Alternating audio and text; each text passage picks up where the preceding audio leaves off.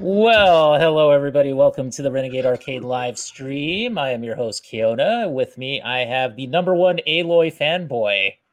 I am. Brock. I I can't even with that. Guerrilla Games, you are beautiful bastards. That's all that. That's not all I have to say, but that's all I'll say for Um, right now. I- I'm sorry. In honor of more console, I have to say you are beautiful bastards. There you go. Yes. Okay, and we have Lady Tyler Rescue. Tyler, how's it going, my friend? See, there you are. Mhm. Couldn't help it.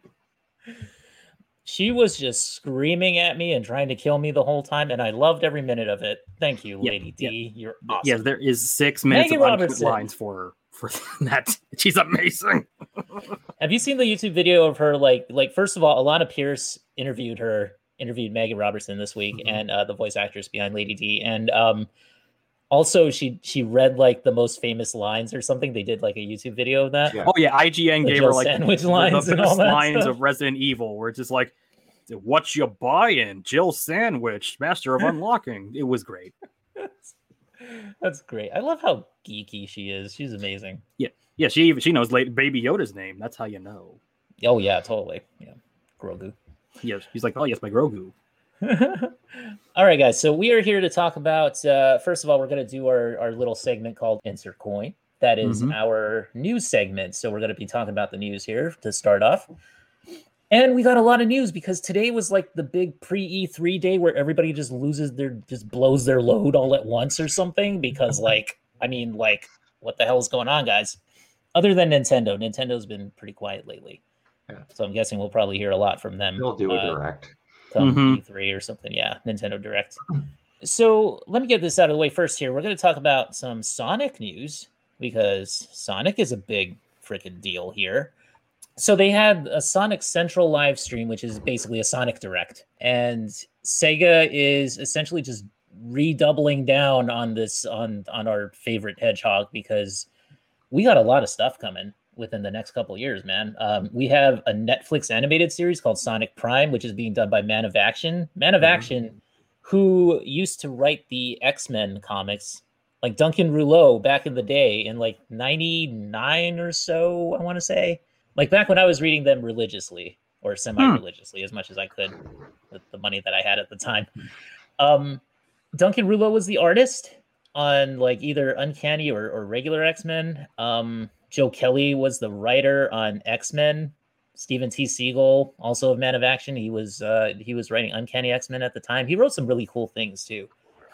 They did that overly narrated style before, like this was before Grant Morrison came in and the movies came in, and they started to stop doing all the narrative captions. But like the way that he did it, it was like almost like a horror book Nice. because he had like the murder of crows and everything following them on like a trip to like Alaska or something. It was pretty cool. Mhm. Um, Joe Kelly did more like humorous stories and stuff like that, so that was neat.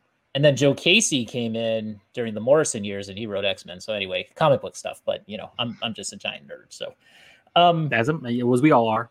Yes. yeah. So anyway, so yeah, they're gonna do Sonic Prime. That should be interesting. That should be a lot of fun. Hopefully, um, uh, I trust them. If out of any collective of writers, I, I think Man of Action is a good one. So.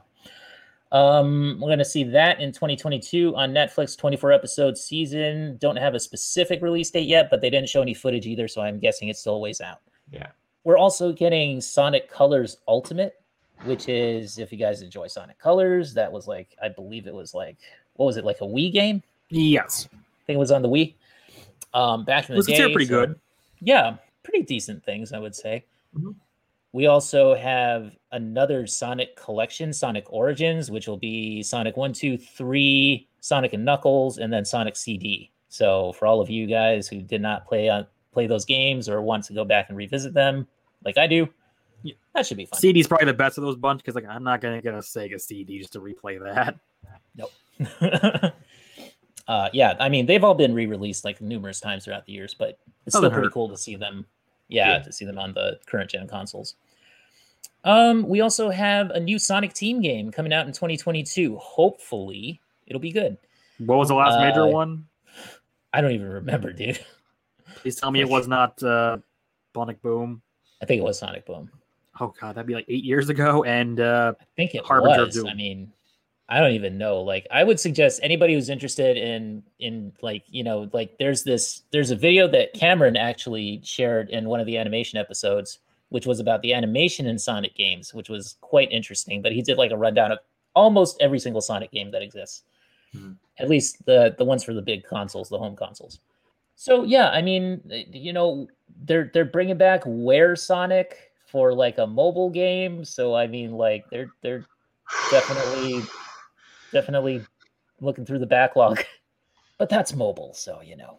But yeah, I mean, I'm excited though. I, I I think I'm kind of excited to see what Sonic Team can bring us. Maybe it'll be cool. I mean, they got good hardware to work with, something that'll keep up with Sonic in terms of the speed and everything. So Oh, yeah, yeah, I don't I don't think there was a Switch Sonic game at all.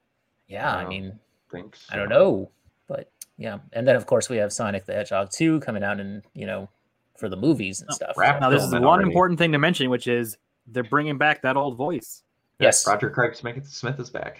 Yeah. So Ben Schwartz lost his job. I'm kidding. He still is going to do the movie, I think. But um, I'm sure gonna do but the for the games and probably that TV show. Not now. I want him in the movie voicing Sonic the Hedgehog like he voiced Chris Redfield. Yes, I was gonna say please, please, please. That would be awesome. Actually, I would be He was amazed my, by he was that. my second favorite Chris. so yeah, um, we got that going on. Uh, I also want to say real quick, this was uh, not in my show notes, but I do want to add that we've um, after 15 years, we're going to get another Time Splitters. Uh, you know, at least a at least a re-release or remaster of some kind. I don't really know what they're planning yet, but apparently Free Radical is reforming and they're going to do another Time Splitters game. So that's Quite amazing. I feel like the Star. I feel like the StarCraft two trailer. It's about damn time. It is. Good old Tychus. but yeah, we definitely uh we we we think that's that's pretty awesome. That's Oh, cool. yeah, it's, it's a good franchise. Yeah, man. I mean, more you know, these old franchises and stuff, they could breathe new life into them, especially now, especially with the amount of the the, the cool hardware that we have out there Mhm. for uh those of us who are able to get the cool hardware. Um but you know, I mean like I, I my PC can run it, dude. If my PC can run it, I'm happy. That's Yeah, like that's the main thing. Yeah. Absolutely. Yeah. So So it's so- okay that you don't have a PS5. Apparently, all the characters in Resident Evil Village don't have PS5s either, going by the Japanese trailer. That's not a joke, by the way. The puppet trailer, freaking like one of the characters goes, "I only have a PS4. I can't get a PS5." mean, it's true, man. Yeah. It's true. Yeah. That's why Korg's playing a PS4 in Endgame. Exactly. Yeah. So, uh, yeah, I mean, we've seen rumors this week of uh, Bioshock 4, Battlefield 6, um, Far Cry 6. Apparently, there's been a little bit of a plot leak for that game. So, I don't know. Um, you know that that brings up a question for you guys. Like, like, do plot leaks affect your level of excitement for a game? It matters about the game because, like, uh, Resident Evil 8, that plot got leaked apparently a year before because of a hack. So I freaking was like, "Yeah, Well, nope, gonna avoid that got shit." hacked. Period. They Yeah, got, they got doxxed big yeah. time. Yeah, they got doxed and that got leaked. I actually want to double check that almost now because I almost wonder if things were changing that leak or whatever. But that one I avoided. But Far Cry 6, I kind of am lukewarm. So if I see it, I'm like, Mhm. eh, whatever. Far Cry I mean- 6 is just going to be ridiculous. Yeah, It's so that was one of the leaks mentioned are. something about like jetpacks and like crazy nonsense. And Just not I'm down for that. anymore. I'm down for that. Far Cry is one of those games that like Ubisoft when they want to, they they put it out and it's always just something that is stupid and I'm always happy. It's, It's a sort of Ubisoft becoming, Yeah. It's sort of becoming just cause in a way. yeah, yeah, pretty much. You're not wrong. pretty much.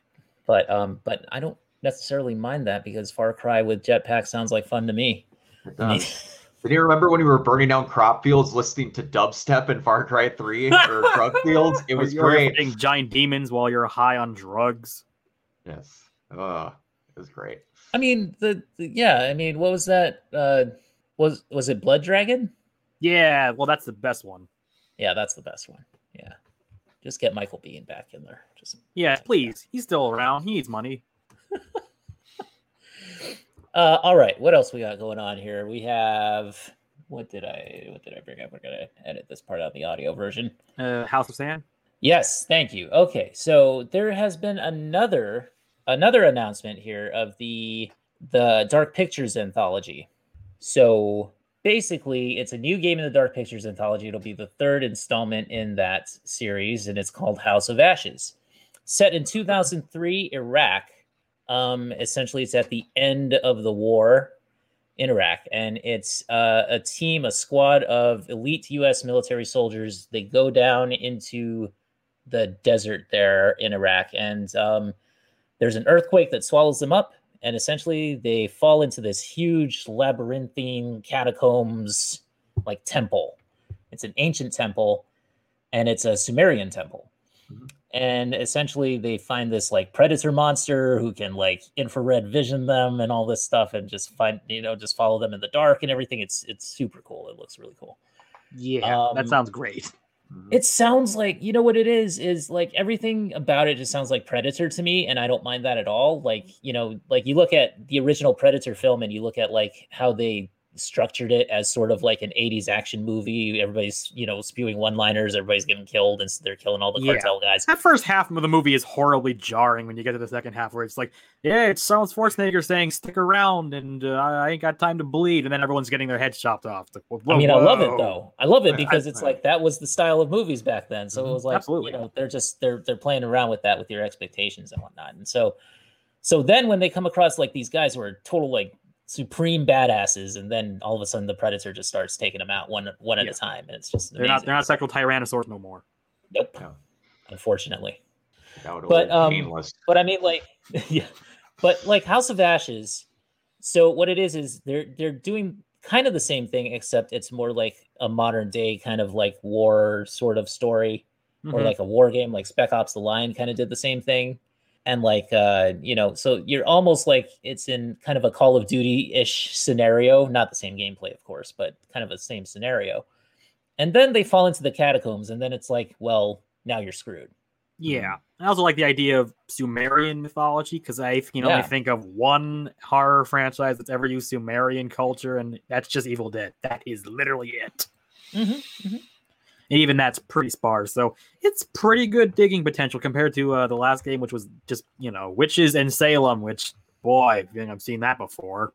Well, if you're gonna do a horror anthology, Yeah, I mean, it might as well be. they that. didn't exactly start off on uh, on original ground. They did. Oh boy, we're teenagers that are gonna fuck, and there's a monster. So like, they haven't exactly been original No, up No. until this point. the so- monster was unique, which was okay, maybe not super unique if you've ever seen Supernatural, but yeah. the Wendigo is not the most overused monster, and they used some good inspiration. Yeah. What was it Algernon Blackwood's novel, The Wendigo Yeah. from 1907? It's like the basis. That's fresh enough.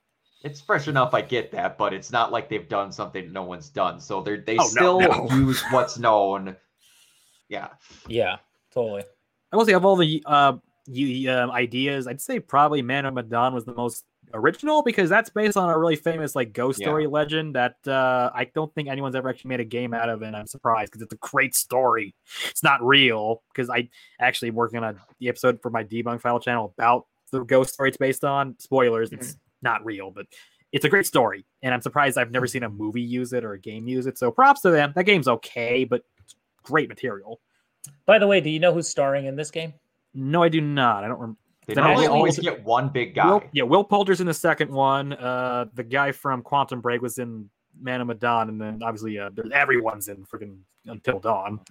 Well, let me tell you who it is. It's Ashley Tisdale. Really? Really? I Well, that's don't awesome. Huh? Yeah, interesting. Interesting. Not a name I've heard in a while. Quite a while. Yeah, yeah.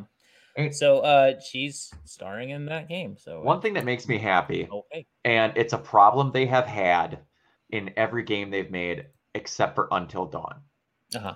It has some of the worst voice direction I've ever heard in my entire life. Yeah, I was gonna say because I'm like Will Poulter in um, the second one. He does not sound like he's having any fun. He wants to. die. He wants to literally die. Compared to Ye- Rami Malek in Until Dawn, where he's like he's having fun. All all of them are directed greatly. That whole entire game is aces the whole way across. But Mhm. when they got to the second two games, everyone the lines they're given are not horrible, but they're delivered like wood. Everyone. It's not just one person screwing up. It's everybody's like that, and I don't get it. That is really strange. Actually. Yeah, it's really- Yeah. Like, I'd have yeah. to check if like the voice director is different because you're right. It's there's a big difference between Peter Stormare devouring the entire set and just having Yeah. a blast and like I forget uh Sean, is it Sean Ashford? I'm trying to remember the guy who's in Uh, yeah, it's the non-animorphs Ash. Um, it's the non-animorphs brother of those two. yeah, it, it's the guy from Quantum Break. I can never remember his name. Yeah, He's like, whoa, what's going on here? It's yeah. very just and like the little bit that I saw Sean from House of Ashes yeah, Aaron Shawn Ashmore? Ashmore. That's it. looked good. Like actual like Yeah. talking, like it sounded Yeah. worlds better. It sounded better. good to me. Yeah, it sounded pretty decent. So I Yeah. think uh, It's the I same think we'll writer, be okay too. here. So it's weird. I'm like same writing and directing. I don't. Yeah, Like, yeah. I don't get it. I, don't know. It's just so first- weird that it took that steep of a dive right after Until Yeah. Dawn. The first, the best Yeah. voice actor in the two anthologies is uh, Pip Torrens as like the narrator. He's chewing scenery in a fun Yep. way. Yep, Mm-hmm, mm-hmm. He gets it. absolutely. Although he's still no Peter Stormare. No, well, I not, mean, not no many one people is Peter Stormare, Peter so Stormare. No, no. Okay, so I do want to talk a little bit about the um, the fact that the game has no release date still. Uh, they did say that it's coming soon. I don't know what that means necessarily. That could be over the summer. It could be sometime later in the winter or in the fall, maybe. It's gonna be But, this uh, year, I think. to Because be Man of Maybe be around Halloween or something. I to would be think. Probably fair, if Man it comes out soon, it'd be basically a year because I tell you right now, Yeah. I bought it and played it the day I got my PS5. So they the last one did not come out all that long ago. no, uh, Man of Medan was like 2019. Like I want to say like July or August 2019. Yeah. Mhm. I think. So it seems to be every year they kind of release a, a new Yeah. Yeah, um, something like that. yeah. a new installment of the anthology. So Which is Um, impressive. Also important to note, apparently they already gave away. No, everything that's happening is totally real this time because that was a problem with Little Hope, where he did the same twist that uh, Man of Medan did, where it's like it's not quite all real. yeah. mm, It's like no, there is a monster hunting you now. And you know what honestly this reminds me of? This this current one, Descent. yes, Oh, a little bit Very of Descent. degree. much. Although there To was parts of parts of Descent already in Until Dawn, like a lot of stuff with the cave with uh, I, I I get that, but it's Hayden like Panettiere. The but little bit in the clearly game. Yeah, inspired by yeah. they're not hunted as much yet. Oh yeah. Well, if you Yeah. all the writing in all these games are unabashedly copying stuff, like yeah, this this this series just worships the altar of I know what you did last summer, saw that that sort of stuff. It's basically like they're they're doing like a greatest hits sort of compilation of all are. these Yeah, different exactly. horror genre, you know, tropes and stuff, and they're just It's, having it's the gotten to the like play point of it. where there's not a whole lot of stuff that horror can touch anyway that's new. Yeah. Yeah. So I, th- I think it's going to be fun, especially if you do like the whole two player co op thing. I think that's going to be a Yeah. lot of That fun. is pretty great. The co-op, how it's handled in both games, is pretty great. Where Yes. one guy can accidentally screw up and kill you because of Yeah. the mistake he made instead of you. It's Yep. and the the curator um edition thing is weird. Yeah, what do you think of that? Because I was going to say that like the pre-order bonus for this is like so so the base game, the retail game that you get is the is called the theatrical cut, which follows certain Mhm. characters, and then you have a curator's cut, which follows other characters. Now, what does that mean necessarily for like co-op and stuff? Because are you going to be like when you're playing? Is this for like the single player campaign that we're following different characters? I or don't know. co-op Also situations where you're with the same characters, you just get different camera angles. Yeah, It's weird. That's weird. but I, I mean, even don't know. I need to see the- more of it. in the curator's cut you're following like nick or or jason and in the in the theatrical cut you're following jason Oh, but Maybe doesn't that extra screw up like doesn't that screw up like if you go two player so like there's a curator's cut only for like single player maybe it could be. Maybe the Maybe differences there it could be. I need to I'm a not little sure. more. as to What I that, will say is, I cannot think of a game franchise that leans so hard into this is a movie since frickin' Fahrenheit. dude Except these are actually good. I was gonna say that's the thing because these play kind of like Heavy Rain, but you know, not like ass. Um what do you mean don't you like my emotions No, there's a Well, di- hey, there's a the very least- different. The difference is David Cage actually thinks he's making a movie, and Supermassive understands that they're making a game that Yeah. feels like a movie. Yeah, that also It- helps. it the- just- the guy, the writer of all these games, is a guy named Larry Fessenden, who is a horror movie director who has made a lot of B movie schlock in the early 2000s. So he has no illusion he's making grand art. Yeah yeah i mean it's just it's fun it's fun Mhm. you know As horror is fun Yeah, Yeah. it's fun. So like uh yeah, I mean, I don't know. I'm pretty. I'm. I'm actually a little bit hyped for this, and especially because too. it's got that military yeah. aspect. And like I said, I like that whole concept Yeah. of like you know you you're like the the supreme badass who thinks that you're unkillable, and then you get into a situation where like, no, no, sir, you are very much fucked. There's not a lot of games that do that. I wouldn't even say Alien versus Predator did that particularly well. Yeah, The games, I mean. Yeah. I figured.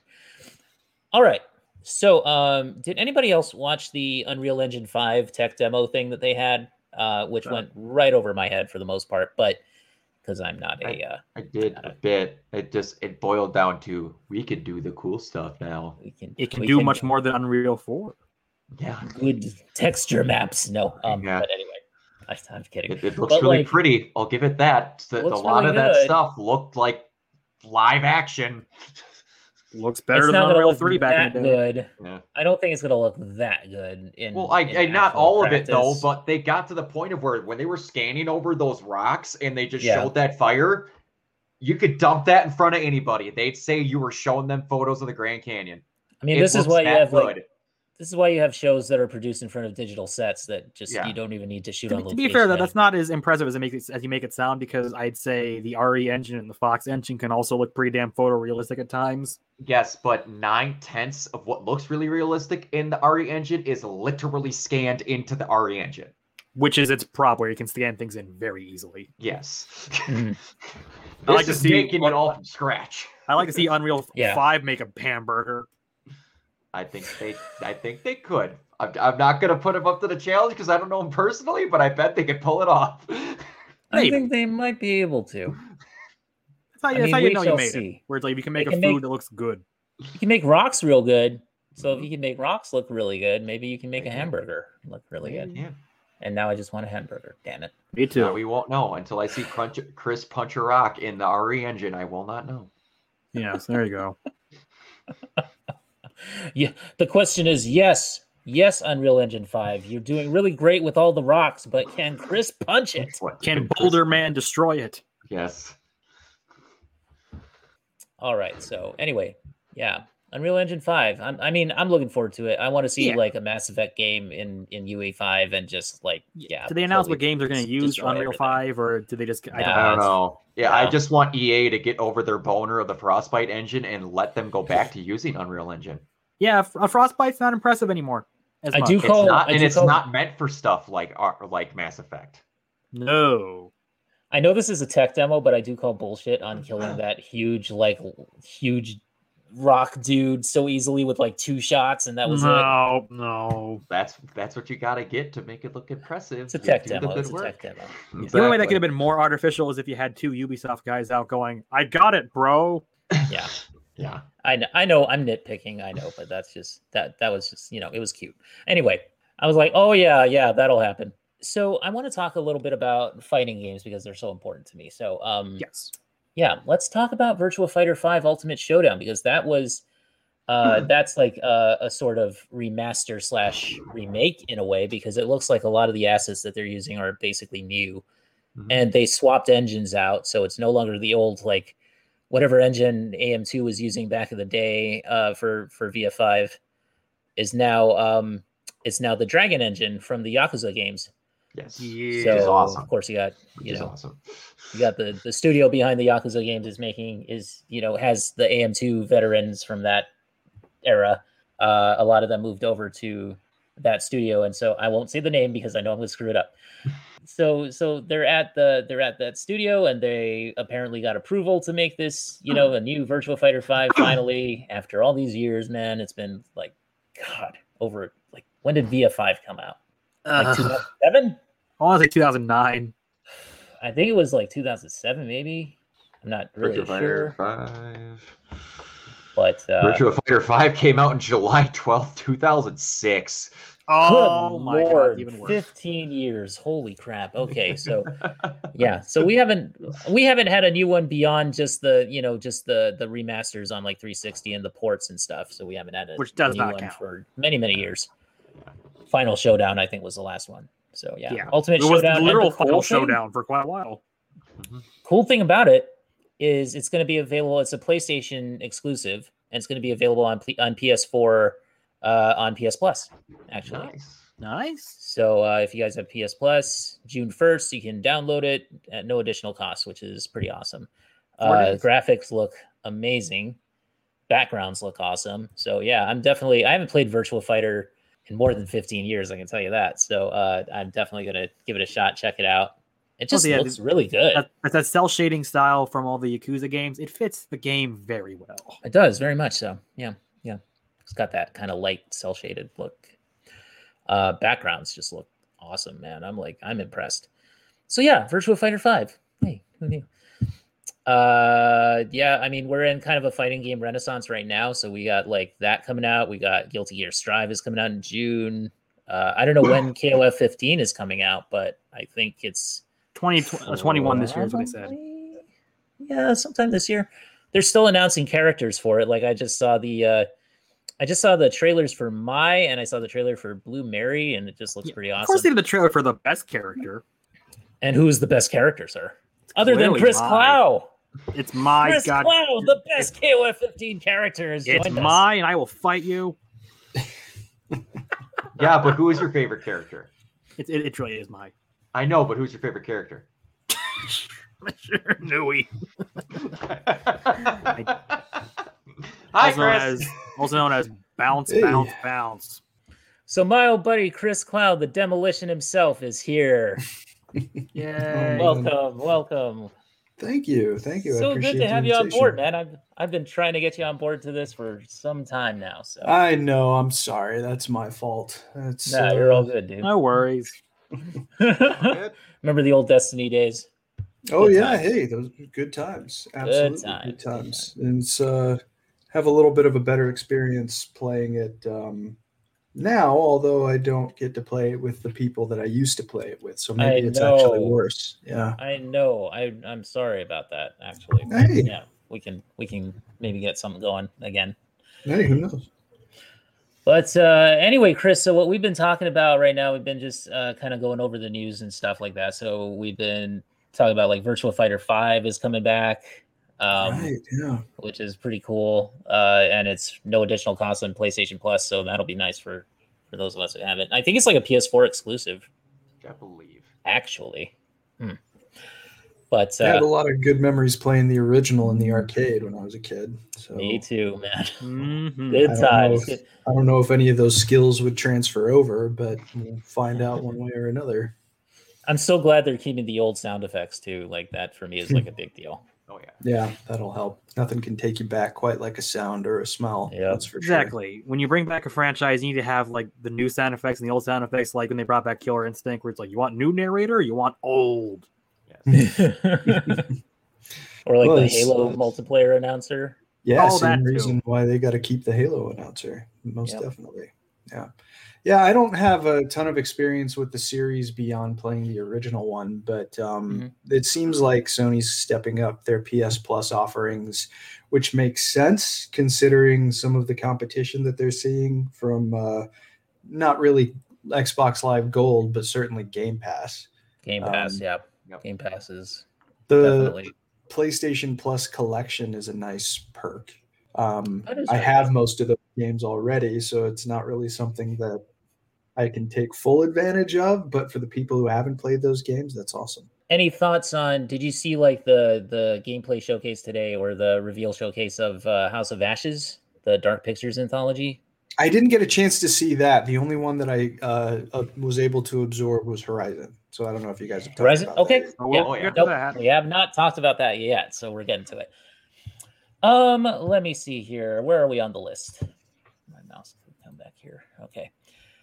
Okay, so first of all, before we get to uh, the Horizon Forbidden West thing, uh, let's talk about Dying Light 2 because that had a live stream on Twitch, which I could barely watch because it kept going in and out. But anyway, the uh, the tagline for this is "Stay human." So apparently, Dying Light 2 does not want you to turn into an infected slash zombie, which the developers are like, nope, they're not zombies. They're infected humans. Yeah, yeah, I've heard this song. Yeah, dude, they're zombies. Okay. Uh, but anyway, I think for me, this kind of sounds like they're going a little more story focused this time. Like I think of the first one. Did they, Tyler? You played the first one, right? Yeah, I did. I played it back in like 2013, 2014 when they came out. I can't remember which year. Yeah, I mean that came out a while ago. Very It's old. about time we got a sequel. Um, do you remember if it was like a kind of a like? Did you have a character in that, or were you just playing like a like a random Night Runner? You, you, had a character with a name with a somewhat distinct personality, but I would not. I'd say it's on par with RE7's characterization of Ethan Winters, where it's like the kind of something there, but not Yeah, much. It was not a plot driven game. It was mostly a game showing off pretty good first person parkour stuff. hmm hmm like Mirror's Edge, but with zombie No. combat. So kind of a Many comparisons were made to Mirror's Edge, and that was Mirror's fair. Edge, Left for Dead kind of a thing. Yes, it was Mirror's Um, Edge meets Dead Island, which makes sense because it was Techland. Yeah. Oh yeah, that's right. Dead Island was theirs too. It was a good game. I, I think this one looks markedly better in my opinion because first of all, you have a character, you have a story, you have a plot, uh, different factions that you can kind of either join or screw over. Yeah, that's a lot more than the first game. The first plot was the Olympics are happening. Oh no, zombies survive, basically. And they're all Olympians. yeah, So- it was an excuse to have like, is there like a Nigerian guy next to a Japanese guy? Okay, so All the dudes just chase after you and you have to run the 150 meter dash. Oh, why not? Um so yeah, I mean, but the parkour in this looks really cool. But the thing that I loved about it is the combat. Like they showed off some combat stuff. You have like dismemberment in this game, which looks That was not the first game at all. dude, you can chop off a zombie's leg and the dude just crumples over, and you're like, all right, well, there you go. Chase after me now, bitch. But anyway, um, it's like, yeah, I think that like, you know, the weapons look good, graphically, it looks amazing. Yeah, Um, this could be this could be a front runner. This could be in my top 10 this year. I have to say, like, I'm really could. impressed. Is Techland doing it again this year? Or I don't. I don't think so. Is it? Uh, December 7th. No, I mean by the developers. Is it Techland again, or I It so, Techland. yeah. It is Techland. Yes, you're right. Yeah. okay? I was gonna say because they have not made anything. I think since Dying Light one. yeah, I think they've been working on this probably. Published. Yeah, because they were doing like Dead Island two, and then that went into some weird directions, and then Oh yeah, that's right. Yeah, that was going to be Yager, wasn't it? It was gonna be Yager. Then it became Techland. then I think just died. Damn it, Yager doing a zombie game that would have been cool. Yeah, that's a that's a great loss. Yeah. Um. It was published by Deep Silver though. Yep, wow. who published some pretty notable games. By Yager and then Sumo Digital and Deep Silver Dambuster Studios. Those damn, Damn, busters. Buster. That's what it says here. Okay, I haven't heard of them. So I think I know him from a certain game. Let me double check. Oh, that name sounds so familiar. Buster Games. Sorry, not the game Damn Busters. That's something else. Yeah. yeah, Dambuster Studios. Hmm. Damn Buster, yeah. Well, they busted that dam. Mhm.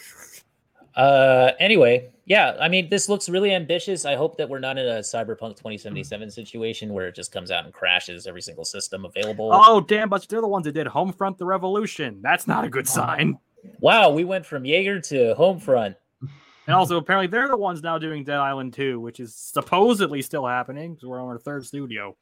Well, okay, far be it for me to disparage anybody who's trying to create a game because I know how much work that oh, is, I understand, but, I'm like, yeah, Homefront but- Revolution was uh, interesting. okay. Well, hopefully they learned lessons and hopefully the it'll turn out better this time. I mean, fair, I'm although I think that might have been a Duke Nukem eternal Forever situation where that game went through several studios and attempts, and they basically went, "Here, take it, get it rid of it."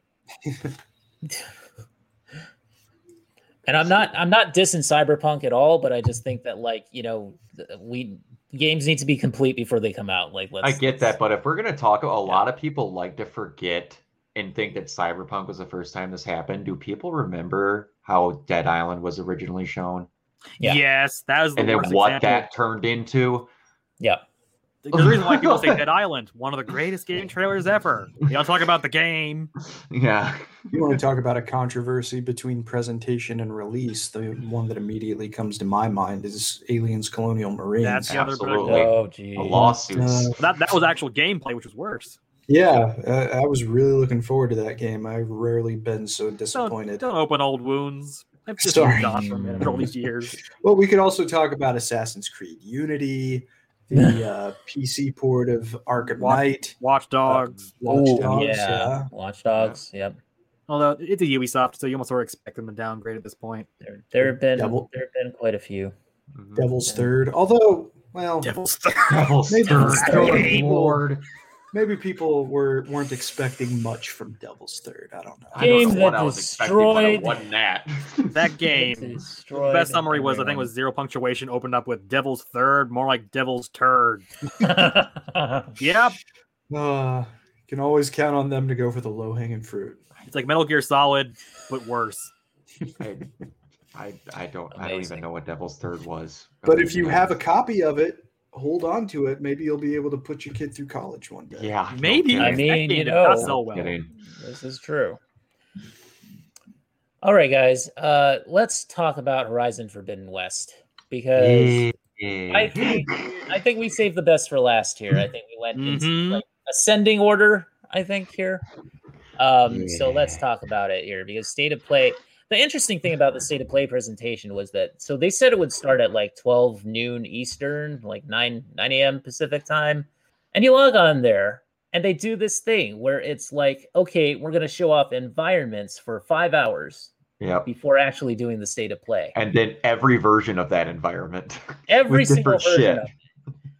and with like very calming music and actually it put me to sleep I, I literally fell asleep and i took a nap and i had to rewatch the whole state of play thing because it was just like ridiculous but anyway yeah i don't know what to think of that tactic but luckily the video that they showed off the gameplay that they showed off was actually really really cool so visually stunning to me it looks even more fun than the first game and the first game was really good Yes, it was.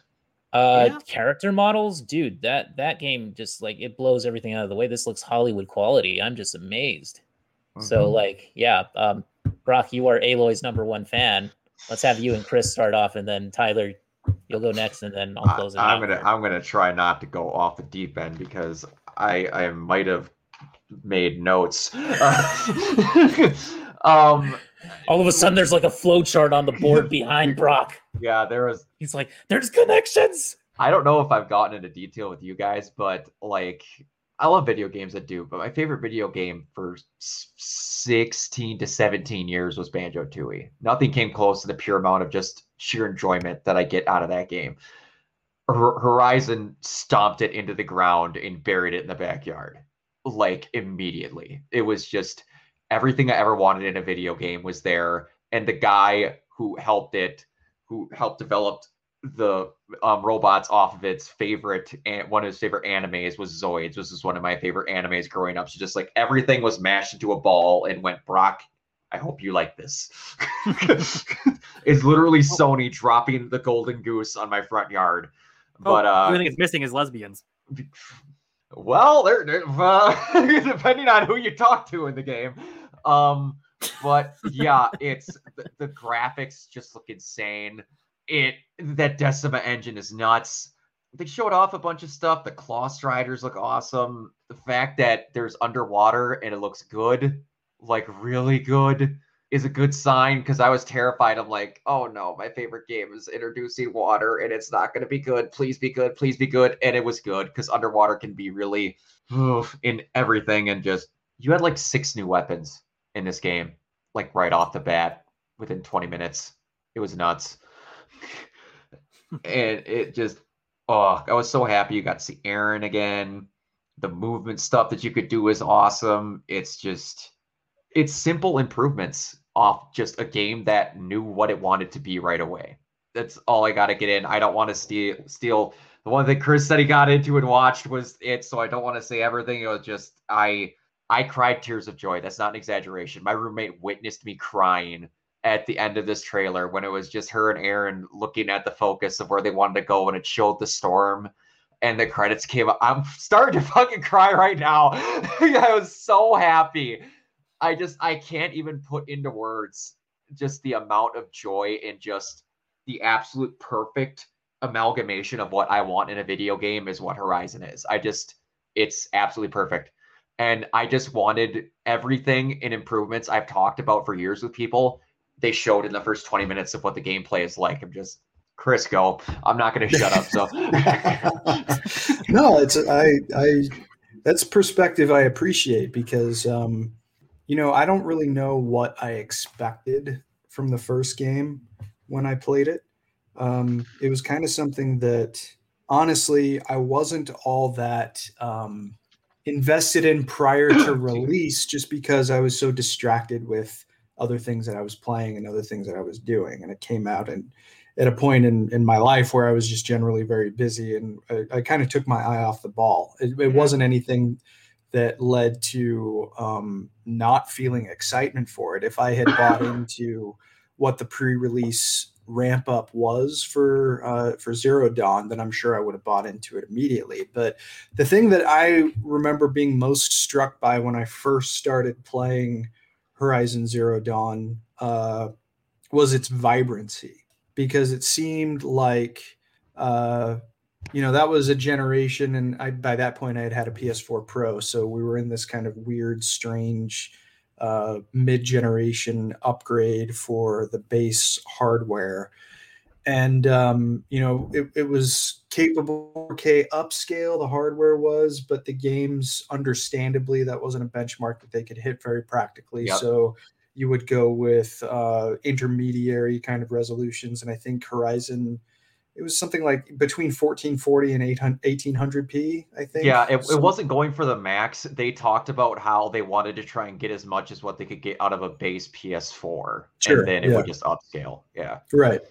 And uh, so, you know, I was looking forward to it. Honestly, the thing that I was most looking forward to it for was probably the technical side because a Sony first party game, for all intents and purposes, you expect to take best advantage of the hardware. And um, as someone who played Uncharted 4 on a base PS4 when it first came out, uh, and just being floored by the the kinds of things that Naughty Dog was doing on that game, um, I was just really interested to see. And I was never someone that got into Killzone very much, so this was kind of my I. my first step with with Guerrilla, and um, and the vibrancy of Horizon Zero Dawn was something that I'm still kind of mesmerized by. Uh, the lighting in particular is something that is kind of unmatched, like even by games that succeeded Horizon. You know, God of War is probably kind of on that level too, but there was something about the the breadth of the world in Horizon because God of War, you know, is very tightly closed in on on the player perspective, right behind Kratos and Atreus. Um, and then with Horizon, it's just like set pieces. It's huge set pieces while still managing to hit a performance target of around 30 FPS at a pretty high resolution checkerboarded 4K, I believe. So uh, the vibrancy and the imagination that went into the world is immediately eye catching. Like, I don't think that there's anybody that would ever assume to uh, contest the amount of imagination that was at play in that game. Um, like quasi post apocalyptic, but also strangely kind of tribal in the way that it presented its world Very much. and uh and it was just really really engrossing and you had a main character who you just empathized with from beginning to end. It did a really good job especially by starting things off when she's a baby when the story begins and growing up with her you automatically become invested in her. And that's something that i really appreciated. So seeing the reveal today uh I was taken aback really by the additional vibrancy that it had. It's almost like you don't know uh, how something can be bigger unless someone shows you. That the immediate example that comes to my mind is that I had virtually no qualms or critiques about Arkham Asylum, and then when Arkham City came, I was just amazed. Like I, I don't know how you could improve on that, but you did, and you did it really, really well. So at least from just the visual side of things, this game looks extraordinarily ambitious, and I really appreciate the fact that they're. I mean, it's easy for me to say since me and other people who have a PS5 were like, yes, let's leave the last generation behind, and that's not a very easy economic decision for some people to make. In addition to the scarcity of the hardware but in terms of pushing the boundaries of what a game's visual presentation can do just on that alone i like that they're keeping it exclusive to the new hardware just so that we can see what kinds of crazy things they're baking up with it Yeah. so um you know the gameplay it looks like it's going to be crunchy obviously we don't have uh, an abundance of uh, reference material in terms of how it's going to feel when it's in the hand. But the first game felt pretty good at Mhm. 30, and um, there are some. I hope that they take advantage of the stuff that's packed into the dual sense because it seems like the variety of environments that you have would lend would lend themselves really nicely to different kind of tactile feel. They talked a little bit about that where it's like they said they're not going to say what's all there, but they have said like if you're th- going through dirt and like trudges and like trenches and like tall grass, you'll feel her like going through it and like trickling past the controller and stuff like Cool. that. So and you have to imagine with the triggers That's that you're going to feel with the bow pulling back Right. and releasing and all that. And yeah. yeah, So Yeah. the if Returnal again, anything to go off of. like I'm looking forward again. Like most of my anticipation for it probably comes with the technical side of things because in that first game, Guerrilla very clearly demonstrated that they have a command of of design Mhm. and uh, not only of game design but of art design as well. Um, but that being said, I mean the story too. Uh, it seems like they're opening a lot more potential paths that they can take, and um, there's plenty more to tell with her as far as I'm concerned. So I'm really looking forward to it. Yeah. And one thing that it's like, I don't know what anybody can test, but like I'm a giant fan of there's a lot of new stuff they added in that game, like the smoke bomb, the sticky bomb, the explodable spears, the new attacks by everything. But just like if all they would have added was that grapple hook, like The Last of Us 1 to The Last of Us 2, that entire game plays completely differently because you can go prone. Simple stuff like that, I just love that changes the way that you go around and move and stuff like that. There's a lot of little bitty changes to how you can do that that I just saw in the trailer for movements, and I'm just it's simple stuff. When you know that you made a good example and you just start fine tuning, oh, Yeah, Right. it just helps you feel like the world is something that you can live in for a little while. You know, if, you, if you open up even the well, the example that you provided of Last of Us is a really good example. I mean, the ability to interface more with the world in a way that you weren't able to do in the prior release. Mhm. It, it it does seem on its face to be a simple change, but it totally changes the the tactical equation for how you approach given situation. So, and I mean, going prone in a field of grass also means that you have to design and program grass to operate in an entirely different way than you did before, Yep. right? Where before it was purely aesthetic, and now it's something that you're actually not only interacting with, but something you can hide behind. And uh, the amount of work that goes into that is immense. So I'm glad that they've taken their time with Forbidden West. I don't think that anybody who thinks about it for more than five seconds would want them to rush it out the door. I Oh, mean, no. wasn't it Shigeru Miyamoto who said a bad game is bad forever? Something like that. yeah, it's um, Yes, uh, it was, it was a good game is eventually a, a a delay game is is eventually good. A rush game is forever bad. There Yep. you go. Thank you. Yep. And I think that that's a that's something that very much applies. the, So, the yeah. original game was delayed by almost a year, and it came out borderline perfect. Mhm. I will. That is one thing that I've gotten when I'm older with almost everything. Delay it. I do not care. I Yeah. never will care. I could tell you right now, I would give my left leg to play Horizon tomorrow, but I still would much rather have it be two years from now and be perfect. Yeah, I mean, if you describe it Probably won't be that long. your your No, perfect but- video game experience, then Yeah, you I would imagine you certainly want the potential to be there for the second one. I, I do. It's just you, and again, we say that they're going to make sure it's perfect. I don't know if again, if S- Sony realized they had something good, but I don't think that they realized they had a tentpole like major video game staple on their hands that exploded as good as it did. No. That was insane I how well it it did. did. And I'm very happy, A, that you have a good, like, kick ass, take no shit, no no love interest involved, awesome female character that just goes out, kicks ass. And A, it's voiced by Ashly Burch. I love her to death, and I'm so happy she has this. She's a Sony staple at this point. Ah, so good. But yeah, it's there. There, I I can't think of the only thing that comes close at this point. Obviously, is God of War, and then Far Cry Six. There's nothing that's even on remotely the same level as this. I don't even think Far Cry 6 is even even worth even bringing up in that comparison. Probably just Well, God of War for Ragnarok me, at this point. for me anyway. For Okay, everybody for else, you. it's probably not Rag- Ragnarok is up there, and then like there's other stuff is escaping me. I know there's other things that are like just not been whatever, but yeah, it's they keep saying they've insisted a couple of times that this game is going to come out this year.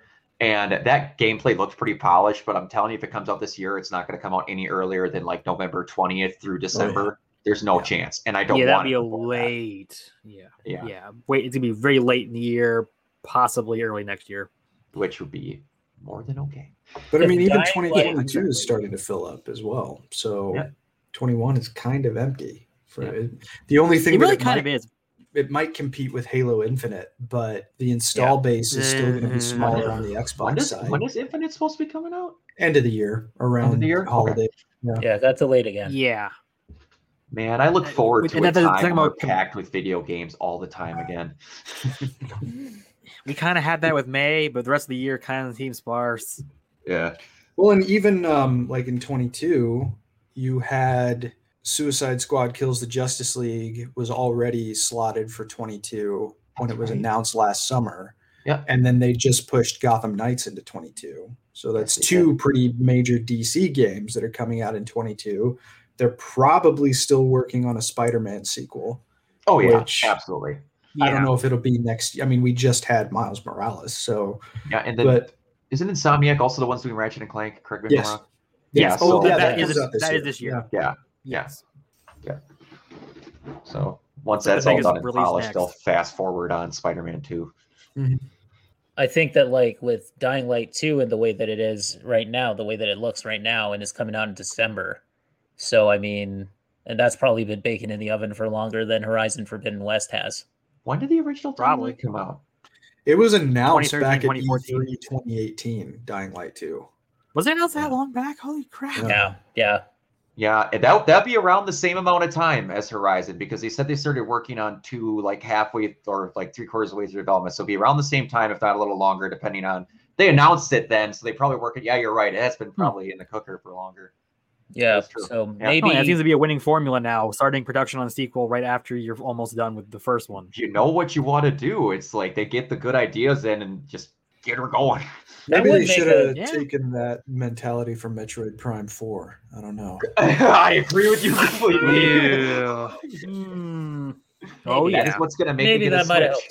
Been waiting That's for that damn game switch. for 10 years. So Still coming, I guess, sort of, maybe.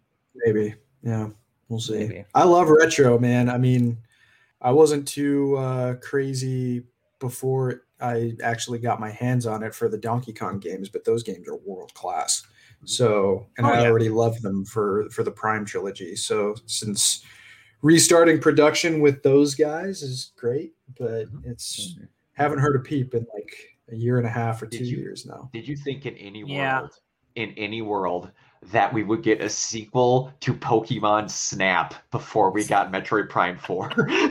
No, but I Before we get have into their Elder Scrolls that. game, too, Con- Yeah. Considering it's almost been 10 um, years since Skyrim. c- considering the uh, history of quasi disinvestment that Nintendo has had with Metroid because it is only really popular in the West and not really popular in Japan, um, I shouldn't true. have been surprised, but nevertheless, here we are. Yeah. So It's in that sort of beyond good and evil 2 situation Yeah. where it exists Samus is- theoretically still, I guess. Yeah. mhm. yeah. But then again, you know, I'm a Star Trek fan, so I'm used to uh, the people who own the franchise not caring until. Oh yeah, man. Yeah. yeah. I Not hear you, man. You're not kidding. I can't wait for next week's episode of Enterprise. Oh. Oh, yeah and then 12 years 12 years passes until this one so God. Yep. that was a long but now the cup runneth over with star trek right Sure. there's actually material since they're like oh this is something we own that can actually make a lot of money so let's just make more of that and it's fine with me i have an agreement with paramount if they make star trek i will give them money Weird though, 'cause, like it's like the studio's like, hey guys, I think Star Trek's popular. To which, if you look at a window, there's people yelling, "Of course it is!" Not to go off on too much of a tangent, but after Got. Star Wars came out in 77, uh, there were Paramount executives sitting around a conference table and they were trying to figure out what could they make that could do Star Wars like numbers at the movies. And I guess some guy in the back, according to Walter Koenig, said, I think we own something called Star Trek. And that's what birthed the first Star Trek movie ultimately, which wasn't That's how we I got the motion picture. Yeah, and I like the motion picture for what it is, but anyone can recognize the greatness of what would follow it. So Yes. anyway, I'll, I won't do Speaking uh, of Star Trek, Star We need, Trek. we, need, we, need, we need a new Star Trek game because the last major one was the 2013 one for Into Darkness, and we don't want to talk about that. Funny you say that though, because in uh, was it 2018, 2019, 2018, we got Star Trek Bridge Crew on PlayStation VR, VR, game, yes. That is Yeah. true. and that to date is still my favorite virtual reality game. I was shocked at how good that game was. It um, it single handedly convinced me that virtual reality could actually be a social experience.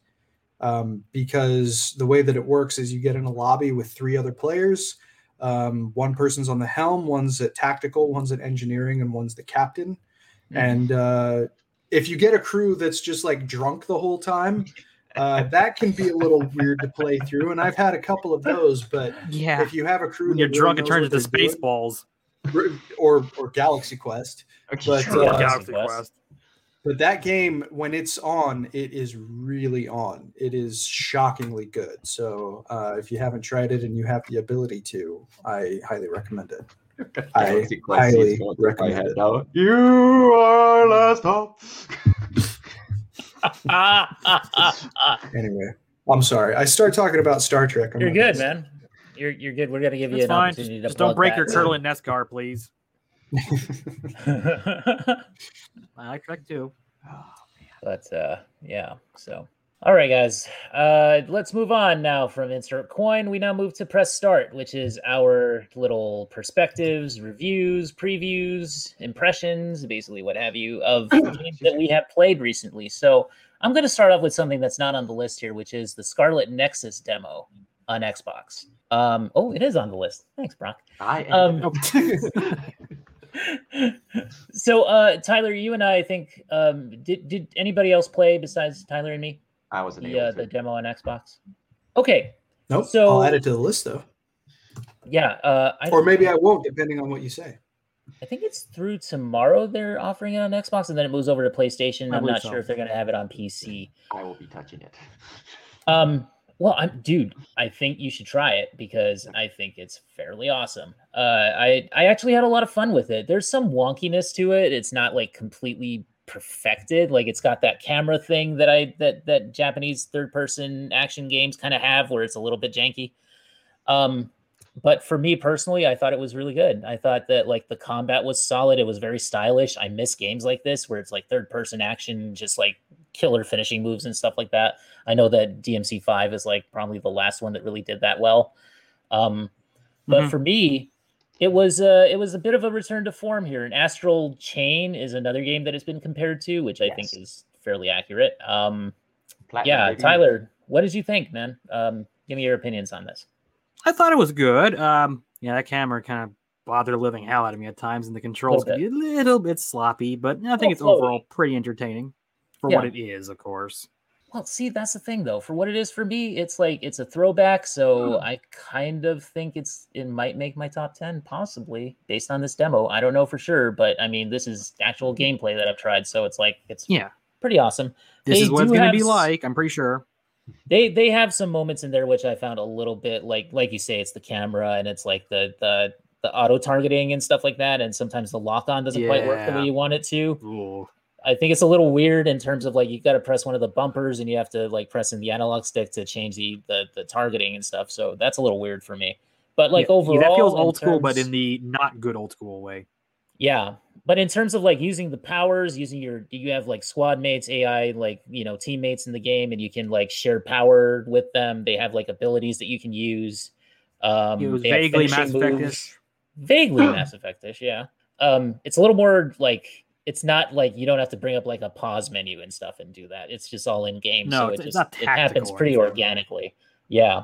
Um, Yeah. speaking of yeah, yeah, I mean you just you fight basically deadly flowers in the game, like toxic flowers. Yeah, you do. pretty much what you find in the game. So you have also um psychokinetic powers, so that's pretty cool. I like that whole aspect of it. If you hold down like the the left trigger, it'll just like destroy something, and you can use like these little quick time events and stuff and just kill things instantly. Yeah, for me, it's like it's it's stylish. It's got that whole anime thing. It's it's very very much Japanese game design from like the 360 era. If you ask me, it's kind of a throwback in that sense.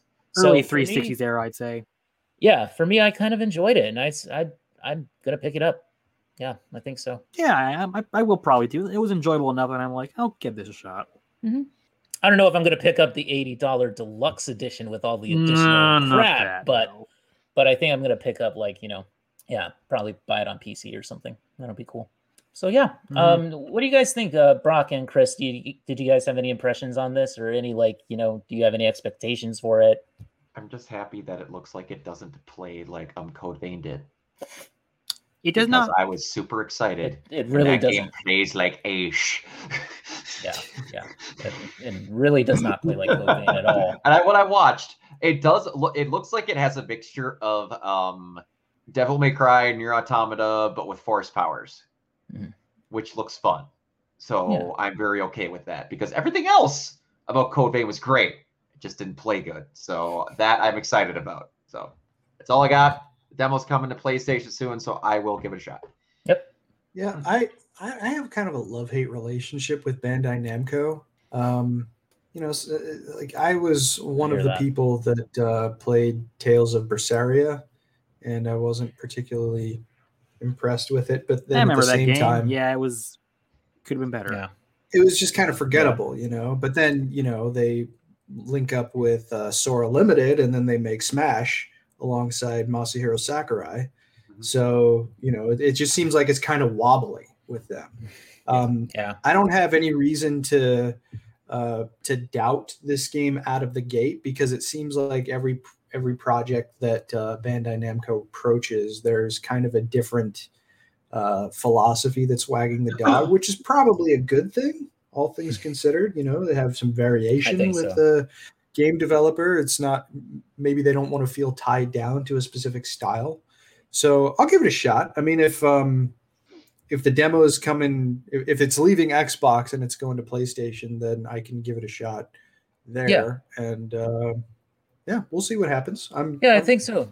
Download it. Give it a give it a try. Give it a try Sure, because I think uh, it convinced me, and I was like, I was very much on the fence about it, and I was very much like, I don't even know what Well- this game is. So and it also just goes to the philosophy that governs demo releases because they don't happen all that often anymore. You know, No. it used to be a commonplace practice, and the fact that they are willing to put something out that uh, that gets that gives people the chance to put it in their hands and see how it feels. Kudos. That's I not think- something that it's not a common practice. I One think they thing that I probably had it. a. Oh, go ahead. Oh, sorry. Uh, I think that they probably had an inkling that everybody was like looking at this game and going like, uh, okay, we don't really know what this is. Mhm. Right? Yeah, like side eyeing it. Right? Yeah, yeah. Like, like, what are you talking? Like, psi powers, evil vegetables, evil flowers. like, what's happening here? Um, Yeah. But you know, uh, in in practice, it's fairly straightforward. But also, like, you can use powers in in cool combinations and stuff like that. So it's like really interesting in that sense. And I think, and it's very flashy and it's very stylish. It reminded me a little bit of Beautiful Joe in a strange way. There you. A Oh, little bit.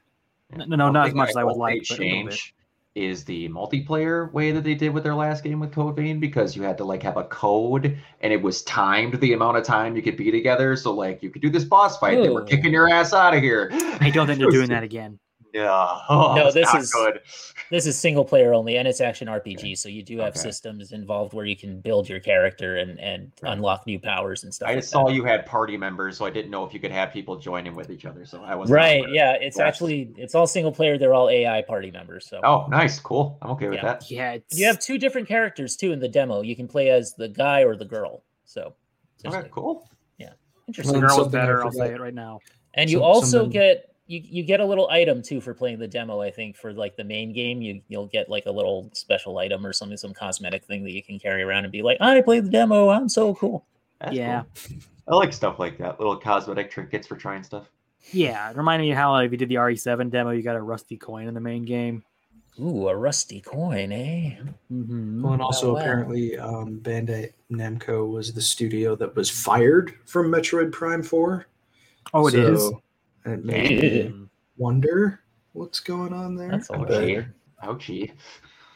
Uh, I I hope that we're I hope that a lot of these developers and stuff that are in Japan see like a renaissance here, kind of like Sega is right now, and And, another like- studio we'll get to. and Squeenix, Square Enix. Mhm. I, I yeah, I wish Square Enix the best. Yeah. Um, What's Look, I- happening over here, wasn't, I wasn't going to bring it up, but the game that I've kind of been playing the most lately that I'm not even really necessarily all that proud of. oh no, Uh, yeah. Oh, That no. statue's great though. Oh, well, thank you. Yeah, that statue they, is I love that statue. I love it. they got the nerds for me. That's for sure. Nice Uh, statue. Rest of the game. mm. well, I mean, hmm, yeah. Look, look, I, like I, I checked back into it. Um, I, I would like to just- if I had the time. there is there are a couple of things that they've added to it relatively recently that has enticed me back to checking it out but there are still a lot of problems with that game Yeah. unfortunately it's you, can't, uh you can't patch Kamala Khan.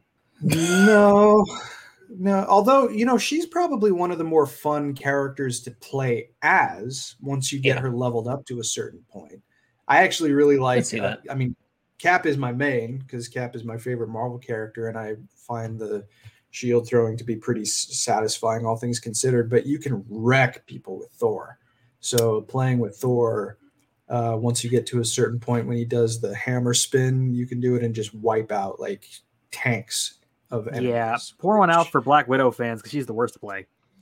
You know, I've heard Mhm. people who really swear by her too, but I've not been able to to get much of a grasp on her on her is, playing she is style. fun to play as, but she is thrown into a thing in the main story that does not complement her play style whatsoever. That's That's problem. true. Yeah. That, that that was a very very frustrating like the campaign all things considered was pretty good but the component when she comes into the story and when you're charged with taking on was it like the stiletto robots i think it was Yeah. just one of the single most frustrating Oh, moments. God, yes. but Yeah. um i want it to be better apparently they've done some consolidation with crystal dynamics recently to hopefully give it some some greater attention uh, and it seems like they're dedicated to it at least if they can stem the bleeding on their player counts which seems low at least on the I- pc side No, they can So- stem that at this point. we'll we'll see i um they introduced mcu costumes for $14 a piece Yay. Oh. Yay! It's like the new Call of Duty like Cold War pack. You can play as John Rambo for 30 bucks. yeah that's, Dude, that's not cool. That's the, not. the whole lives and and it's such a it is just such a um such a different dynamic when you look at how effectively insomniac has been using spider-man now across two games using the Mhm. license across two games and um, having just the incredible locomotion that those games have um, I actually, I, I think I was maybe one of five people that did, but I enjoyed Ultimate Alliance 3 on the Switch. Uh, it chugged a bit, but it was fun to play, especially with friends. Um, and of course, you have to look at what other licensees are doing with other comic book characters. Like the Injustice games are still solid. Mhm. I wasn't crazy about the story of the second one, but I still loved playing it. So, and then Rocksteady, of course, and Rocksteady's going to get their chance to stretch their legs again in, in a different part of the DC universe. Mhm. And then you have Avengers, which a lot of people were looking forward to for a very long time. And I was. They didn't lean on the strengths that they were able to use in the campaign and just tried to turn it into something that the style of game that it is does not conform very well to. yeah, Um, yeah. but when it works, it works. But there are just so many little things. Like I had a, one of the Captain America costumes that I use. I, I replayed the the campaign, and it wasn't properly skinned at his brow when his mask was on. So when he was talking, his mask was like juddering between flesh color and blue, and it's just like, come Oh, jeez. really? And something for me as a comic book fan, I- they they have the comic book covers that you can collect, Yeah. And conceivably, as a developer of a Marvel based video game, they have access to the archives and can get the archival quality scans if they want to. But a lot of the covers, you can see the marvel.com watermark. And I'm just like, Yeah. Oh God, you can? Oh no. Uh, Yeah. So Marvel has a really impressive archive, from what I understand. So the fact that they weren't able to look into that, just take it a little bit of a step further. It's like they cut corners in some of the most visibly disappointing ways, and that's just very disappointing. Especially as someone who hasn't had a good cap fit, cap video game since 2011. I actually really like Captain America: Super Soldier on the 360 and PS3, but uh, I remember that. Holy Yeah. crap. That's been a while. Arkham That's, South uh, game. Man. Yeah, yeah, like it, it was, it was definitely trying to ape the Arkham games, but it had it was it it was just man. fun. Yeah, it had platforming segments and the shield combat was cool. It had uh, all of the Howling Commandos. They were called the um, the Invaders, which was wrong, but um, all, all the Completely cast members were there. How Whoa. could you? Yeah, like the, the Howling Commandos and the Invaders are not the same thing. Not the all. same thing, man. but Chris Evans didn't phone it in, which is always helpful because I still have memories of Tobey Maguire on the Spider-Man movie games. Uh, and that was just a fun game, and it's kind of hard to find now, which is weird. But it's a pretty solid. That's probably the best MCU video game, and so wanting a like a AAA cap experience and having to wait for this is really looking forward to being able. And first of all, like he's not in the story most of the time, so that was already disappointing to me. And then all the other stuff. That's Yeah. Hope you like Iron Man. Uh, yeah, sure, but I mean, just not as much as Steve. Just not as much as Steve. Or at least throw Sam in there.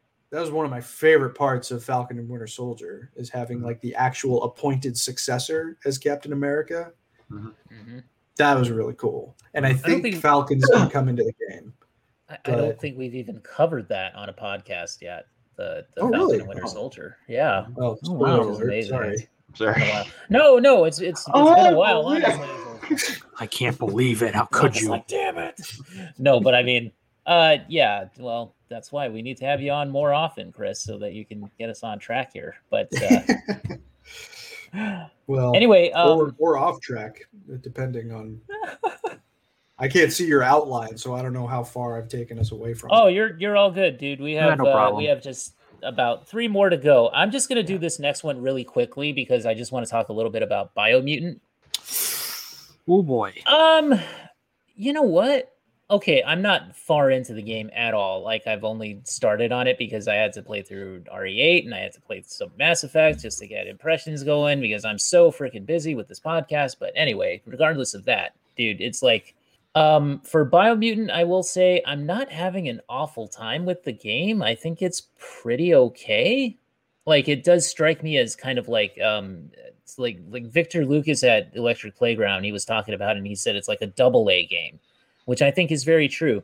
I think the developers for such a small team, I think maybe they bit off too much, you know, more than they could chew on this release. Like they're a little too ambitious, maybe trying to make it like a super open world with like all these different things that you can do and um and apparently there's not much of it uh, I've been listening to reviews. I've been listening to negative reviews and positive reviews and positive impressions, and it's like there All are over the good things in the game, but there are also things where I think maybe later on in my playthrough I'm going to run into some issues, uh, which is like you know the lack of enemies, um, just the fact that a lot of the the quests are like fetch quests or like backtracking. A lot of it's backtracking and you just have to do like all this you know it's it's almost like busy work it's like the worst kind of open world game design you know Yeah.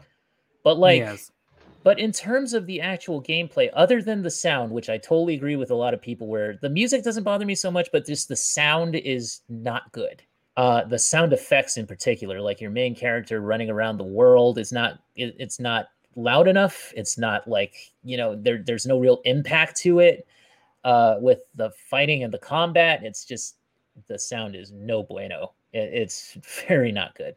Uh they definitely need to like i think i don't know what i would do to it necessarily i would just make it a little crunchier and i would just make it like a little bit more intense for lack of a better term it, it just it feels like when you're hitting something it's almost like like you're you're you're hitting a, a knife and a fork together like that's the sound that it makes for your for your swords like it's not it's it's not impactful so yeah it, it's in some areas it's painfully undercooked Yeah. and in other areas for me it's like okay so impressions wise i would say it's i would say wait for it and i wish that it was like a $50 game instead of a $60 game or like even a $40 game.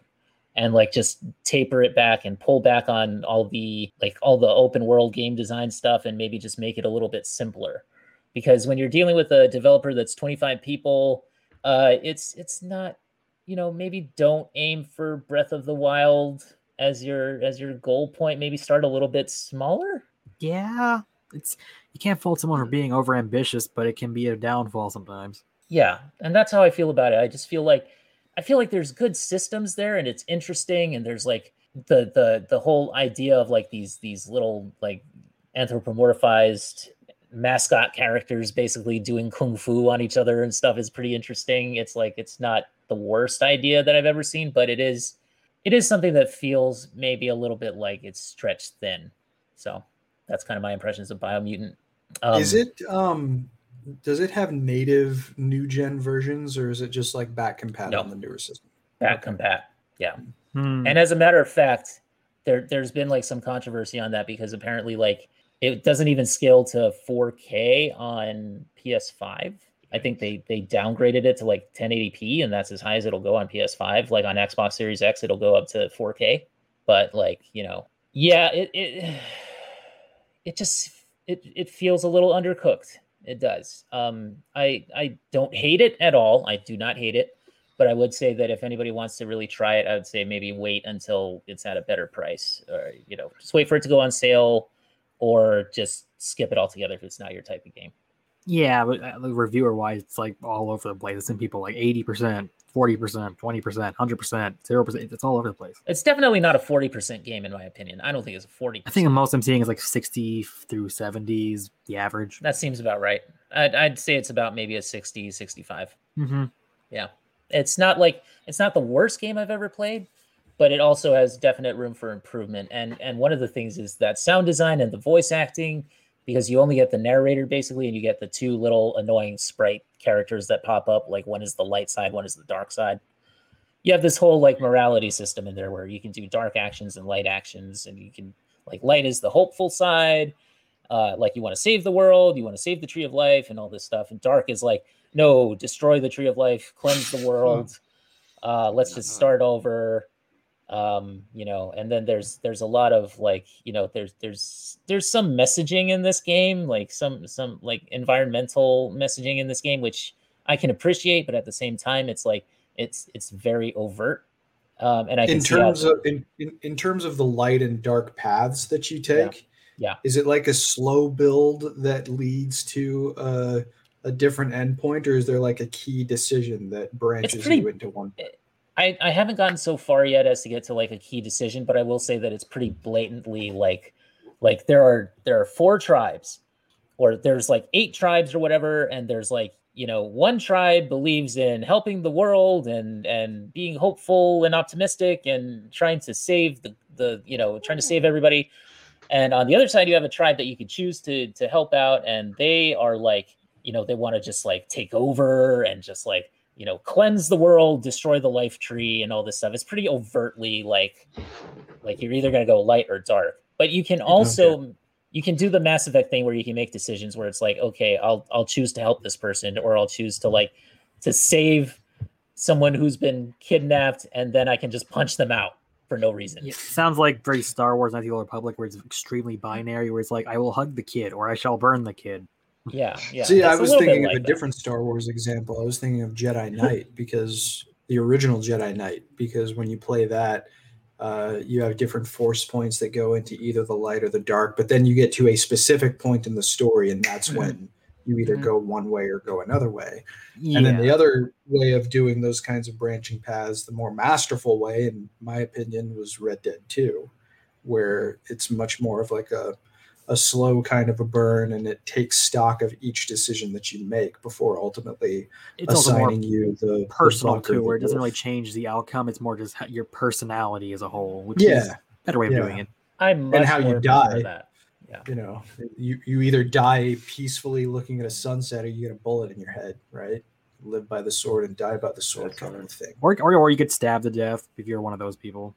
right think- yeah I think what you're saying is is spot on. I, I agree with you. I think that's the better way to do it. Um, I think this game is much more blatant because as soon as you start up the game, they basically put you at the crossroads and they say you're either going to go down this path or you're going to go down this path.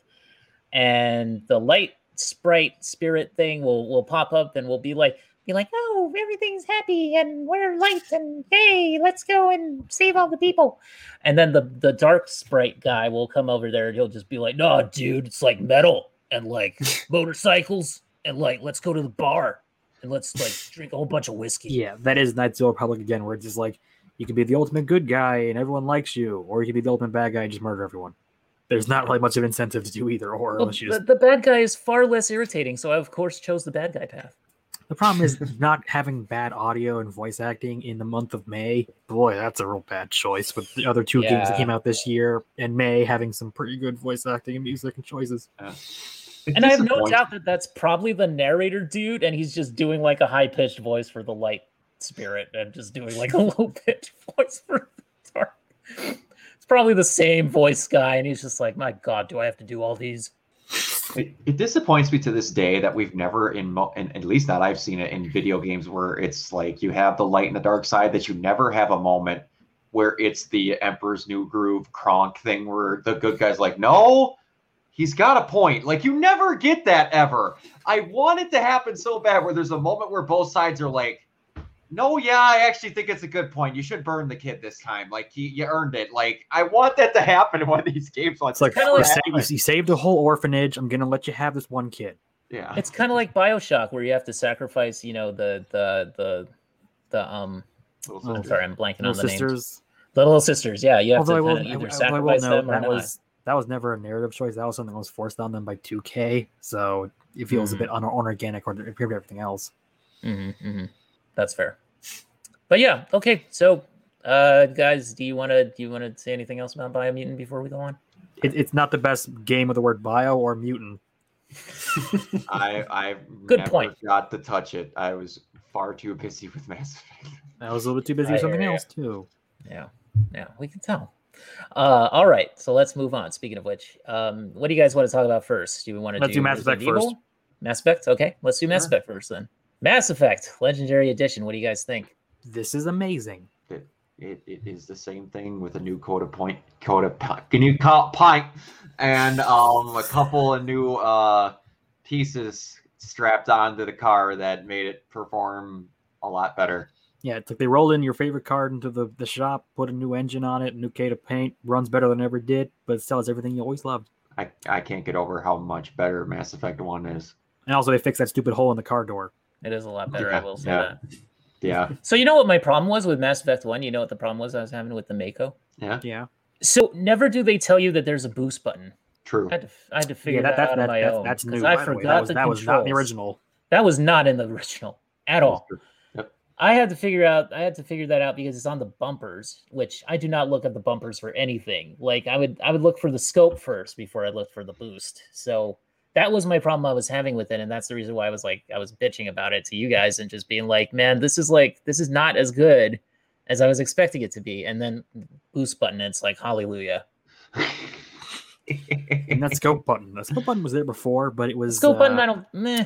You don't need a Scope- scope button when you got the cannon shot. I get that, but you can borderline snipe people from across the map oh, with Oh, that yeah. scope now with how good it is. Yeah. The thing okay, was borderline that's fair. useless in Mass Effect One. It was kind of like the scope function in like Ride to Hell Retribution, where it's like this is too zoomed in, this is too zoomed out. I can't do anything with this. Yes, because not I fine. played Ride to Hell Retribution. I was just about to say I can't get reference points for that. I did because Tyler. I hate myself. Clothes pants sex simulator. There's Jake. Bye, Jake.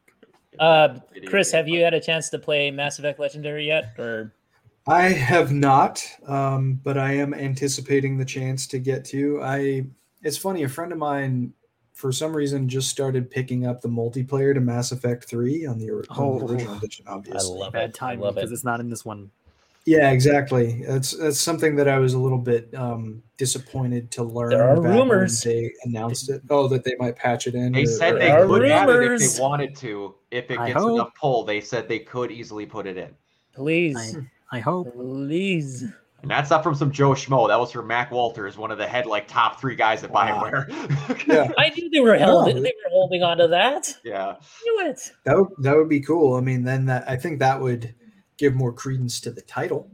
It's the Um, most fun that I've ever had with that game was the multiplayer. Man, that was so That- fun. You know, I, I I never got to to two or three. I only ever played the first one. So Oh, wow. um, Wow. I'm pretty woefully behind on absorbing Mass Effect, but You didn't even Uh, get to reach my second favorite character of the month, Mr. Miranda Lawson. Oh, I'm sorry. but I mean, at the same time, though, the fact that I have put it off also gives me something else to look forward to because That is true. In, in my estimation there are a few things that can hit the highs of, of an awesome sci-fi world that you can just get lost in so um, i'm looking forward to to getting it and playing through the first one again and then taking my time with uh, with the other two but i have a, a few more obligations now than i did when those games first came out yeah. Yep. so that uh, that limits my time. But I'm probably I am a weirdo who has both a Series X and S. I Oh, find that having a uh, a Series S on our secondary TV is really helpful in terms of finding a spot that I can just kind of play a game on. Um, and uh, awesome. You know having the performance advantages of the higher memory bandwidth and uh, the SSD on a smaller scale system and on a TV that's not as good as the one that I have out in my living room that the Series X is parked under. I've been very happy with it. So I can see a scenario where I pick up the Legendary Edition. And one of the best features of the Xbox ecosystem is being able to just pick up your save game immediately since it uploads everything to the Mhm. cloud automatically. So I can go from one evening playing Mass Effect 2 in my living room. And then if my wife wants to watch something or if my daughter is really engrossed in Blues Clues that day, then I can just pick it up and start it up in, in the bedroom and, and keep on going. So, Yeah, uh, you'll like I'm Mass looking Effect forward one the most because that one definitely got the most tweaks. that one I like I've I've heard I heard a friend of mine who is a huge Mass Effect fan compare the amount of TLC that the first game got to and granted this might not be a positive comparison but I think you understand the point. By far the film that was tweaked the most in the Star Wars special editions was the first one Mhm. comparative to the other two. That sounds And about right because episode five got the least amount of change. Episode six had a few changes, but they're pretty important, and that's kind of the same thing here. Mass Effect two, I've almost done with it. I don't notice anything specifically different. Mass Effect Hmm. 3 there's one major change that I'm aware of already, and Mhm. it's a good one. But everything else beyond that, I'm not sure. Yeah. And I remember when the third one came out, how people were very disappointed in the original ending, and that I guess there was some DLC that released that uh, tried Yeah. to shore up. That- that- some of that's all that still there. Disappointment. Yep. So um, the fact that now, never having gotten into the second and third games, I can hopefully play it in a way that is more satisfying. I'm Yeah, I think so. Mm-hmm. So um, no, I'm looking forward to jumping into it. It's definitely on my list. And honestly, the only reason that I didn't buy it day one was because I was a little disappointed to hear that it didn't include the multiplayer component. So I'll get to it, It sounds like it might, eventually. I, it might Master Chief Collection this is just patch it in. sure, yeah. And, I hope and so. oh man, I really hope so. that is quite a remastering story. I was there for the launch of the MCC and was there right at the beginning of all of the disappointment. And Yes, I was gonna say it was a now- great game to play until you got the multiplayer, and then you're like loading, loading, but loading. but now it has Oh. become the ultimate halo experience like they and, Mhm. and now they've even gone back and fixed components of the graphical presentation from the first game on the original graphics so that it's more in line with the original xbox That's release as opposed to the right. gearbox Yeah, it's, it's not it's not the. Gearbox PC version that Yeah. everyone hated. so um Yeah. yeah, true. the MCC is is a huge success story. It certainly shouldn't have released in the state that it did release in, but especially since it got its Xbox One X enhancements and now since it's a native XS game. Uh, it is pretty awesome. And playing my favorite Halo game is still probably Reach. So when they added Reach to the MCC, playing that in 60 Mm. FPS, pretty glorious. So I have the context Oh, far man. more for Halo than I do for Mass Effect, but I am lo- really looking forward to diving into Mass Effect. Reach Like, if you, if you want to have fun, turn on the Spanish sub some subversion for Reach because the narrator is George for the multiplayer. Oh, that's cool. I didn't know that. That's awesome. George is oh man, I love George. He's, he's great. I, I love I, George. I think about George from time to time and just get sad, but George and Cat, man. George and Cat Yeah. like for me, those were the two just impactful. Yeah, man, Reach is so good. Brock, what are your what are your thoughts on Mass Effect Legendary Edition? Do you Um, want to add Like, anything? like I said, yeah, one is just off the charts with things that changes. Like just alone, the fact that they took the um just beyond smashed operating the sniper rifle with your busted kneecaps version of the drift with the sniper rifle. oh my Just, god! it's, now it's just a dot with no Also, if, you, drift. if, you, if you picked anything but soldier, you didn't even get a reticule. It Yeah. was beyond useless. yeah. Yeah, exactly. And now, now it's just I snipe Fix that, everything. Thank God. It is the funnest sniping in any game I've ever played my entire life. Everything. You just wait on the recoil, and after you do it, there's no overheat. There's nothing. Five feet away, I'm sniping people and pulling off shots in that game. It's the funnest I've ever played version of that game. It's ridiculous. Also, Ever the, s- the, the- yeah. the- sorry, the gameplay HUD also so much better because now you know when your shield's down and you don't have to listen to Yeah. Shepard go, "Lost my shields." Yeah, there was not a lot of weird random pips and dots and like just the textures and everything. Like and like um one thing that you you won't notice this, Chris, was um there's a difference in like two and three. If you had all the DLCs, you got all the DLC weapons at like the start of it all. But Mhm. like a lot of stuff that was DLC in three, like cosmetics, you can wear them in two. That's one thing that's a big change. That's Mm. cool. Like Mhm. textures are a big change. And like any DLC weapons that you got that you would have had that make you kind of overpowered, they put them naturally in like stores and stuff. So it's like natural stuff in the game versus DLC that would just get dropped on you. So it's a Mm. natural whole scale experience. That's I cool. like that quite a bit. That kind of reminds me of some of the tweaks that they made to Wind Waker HD, where they kind of added some stuff to the storefronts in that game and, and just kind of made it a more Hmm. seamless part of the experience. I always like when when they take that kind of extra step. It's it makes things a little gamier, but at the same time too, it's nice not to have to leave the world in order to get that stuff. Right? Yeah. You can stay in it. So that's Yeah, cool. absolutely. I Yeah, like true. Absolutely. And the number Sure. one, I, I I don't know if it was what Tyler's alluding to, but um, out- outside of Aloy, I might be one of the biggest Tali'Zorah fanboys that exists on the planet. Tali is the ultra cute, just sweetheart Quarian that you get to meet on her pilgrimage in the first one, and then you get to romance in the later two.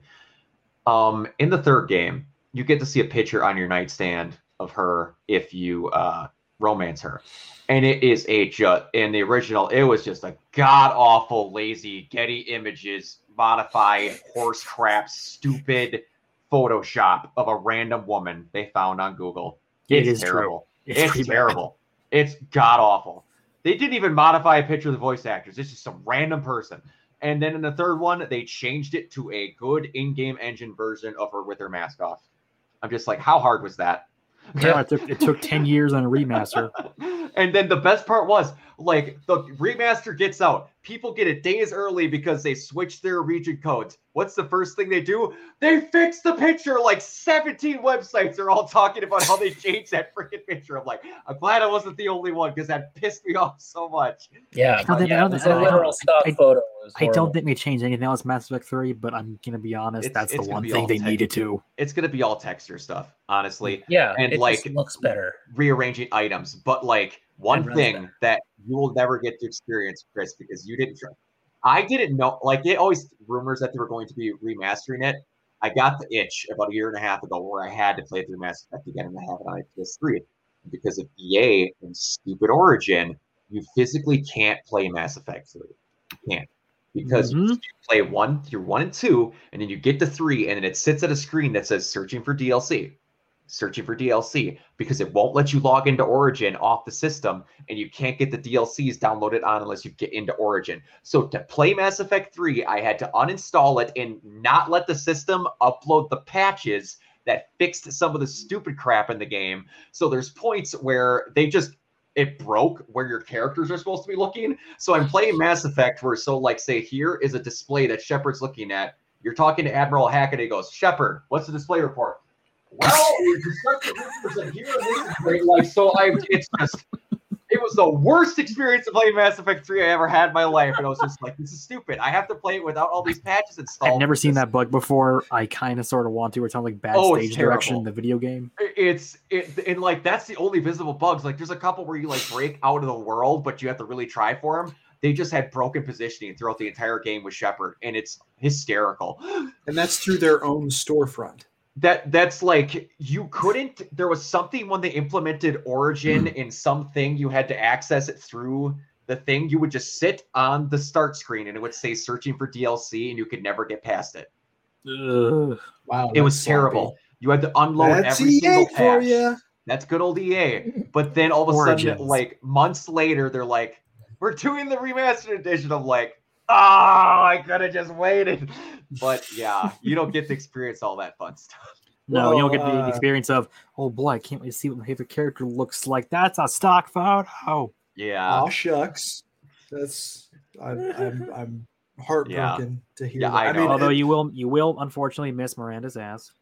For that You- one no, scene. the best part is, is you get it all the way in a scene, and like what he's talking about is there's a scene where Miranda is talking about her going to be abducted sister that she's worried to death about, and then 80% of the screen is just focused up on Miranda's ass. To be fair, that like camera angle always drew made no page, huh? sense emotionally Yeah. to what the scene's talking and about. And it's like you're and the best part is the dialogue selector you're like to i have time to go look for her or forget this is literally on her ass cheek you're deciding to go look for her gonna be abducted sister while the selector is on her ass cheek i'm like what is this i understand wow. Yvonne Strahovski is very attractive, and oh boy, did you make your model in that game attractive. And the best part is, like, all they did was just crop it right at her waistline and move the camera up. That's all they did.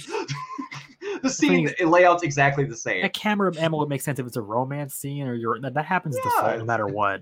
It was a little bit weird. It was really weird. And that was a big I supposed to uproar where everyone was like, they're taking out shots, they're desexualizing. I'm like, no, that scene never made sense that you're staring at her ass while she's trying to get your help to get, save her No. sister. There's a similar Damn camera angle in Mass. Effect in Mass Effect 3 when you're talking to her. I'm pretty sure that one's still in there because that one When you're talking to her in like the CDC, like Spectre Yes. office thing, yeah. and that one Yeah, I mean, sure if a, if a byproduct of desexualization is story coherency, then Yeah. yeah, so it's, Yes, Really we're trade it okay. is bizarre though. It's like It's okay. I gotta save my sister from like this child sex slaver. Insert zoom in. It's like never made any goddamn sense. But at the same time, too, you know, standards have changed as well. So if they wanted to desexualize certain scenes just so that they weren't so overtly aimed at teenage boys, that's also good too. Like, who gives a damn? A very small amount of people give a damn. Yeah. Uh, The character's still attractive. Actually, she's even better looking than ever, personally speaking. Uh, hey, I mean, look, if there there comes a point, and you know, like we we get bombarded with so much sexual imagery anyway that Mhm. if they decided to realize, hey, maybe you know, we'll keep in mind that women play this too. Uh, some of them are straight too. You know, maybe they don't really care too much about about this. Then It is who gives a damn? funny. This Yeah. came out the same week as something else, which does not have as overt sexualization as people have wanted. We'll get to that in a moment. Yeah, we'll get to that. Oh, okay. Yeah, but anyway, guys. Uh, yeah, so that's Mass Effect Legendary Edition. Um, Uh, it's I what do you guys no- say? Buy no it, ma- skip it. Absolutely, Get it. Get it. if you There's the no excuse. No Yeah, excuse at this point. in They didn't have any major bugs or problems. I can't think of anything that it's like this is so much worse off. I mean, it was think anything. actually yeah. I mean, people were worried about that because people were worried that EA would just EA it up, but apparently they did not. And this is this is good work from Bioware. Probably the best thing that they've released since Probably the last I don't aspect. know. It, it's the Um, prettiest the Unreal Engine will ever look in. Unreal Three engine will Unreal ever look in its life. yeah, Mm. it still looks really good. It holds up like Mhm. amazingly. Yeah. Mhm. So, I mean, I'm just impressed walking around the Citadel and seeing all the water and all the sprinklers and stuff, and how crazy all those particle effects are. Man, it's just Yep. insane. So yeah, uh, really good game. I'm I'm still in the throes of Mass Effect One because I I barely have time to like you know make dinner. So yeah, yeah, I barely have time to sleep anymore. I literally Um, stopped right before the suicide mission before this Ooh. podcast. I'm almost at the suicide mission, Yeah. and it's. Do you guys have the chart? Do you have the handy dandy flow chart that they released? Oh, I for- got that Yes. baby memorized. I know good, who I got to good, take good. where.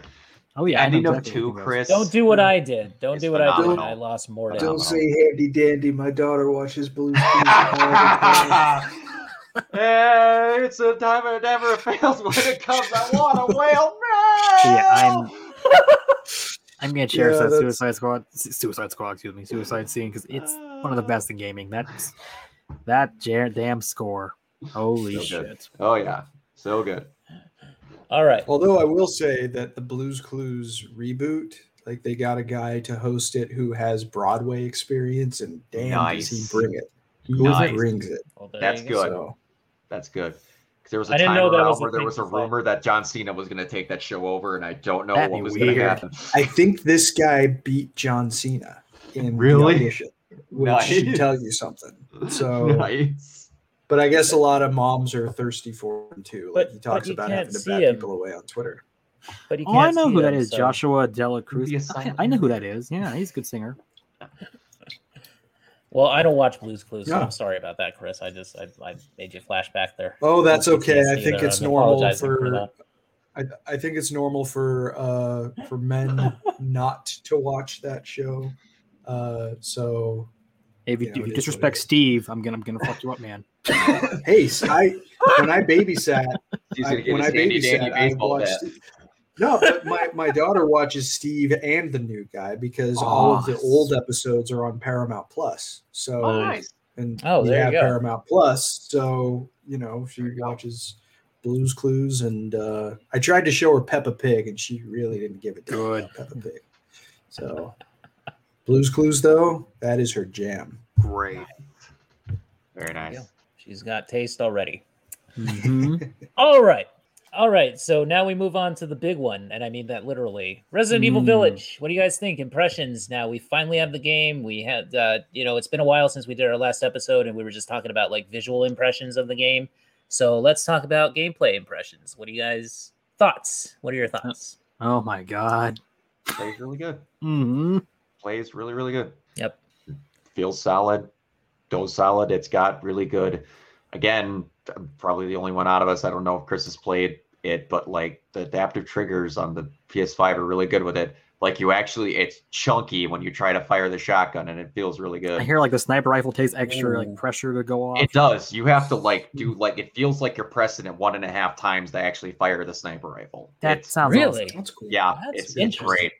It's Oh. great. That's it how you scared want me at first because I thought I. I thought I broke the controller, and then I tried to just press it harder, and then it fired, and then I switched the guns to just the regular pistol. Like, oh, that's the triggers. I'm so not used to this. That's Yeah, definitely going I to mean- take some getting used to, I think, for me. Yeah, Yeah, but That, I that's how you want people to implement the the use I- of the new controller technology. you I want Microsoft to do that because that that sounds amazing.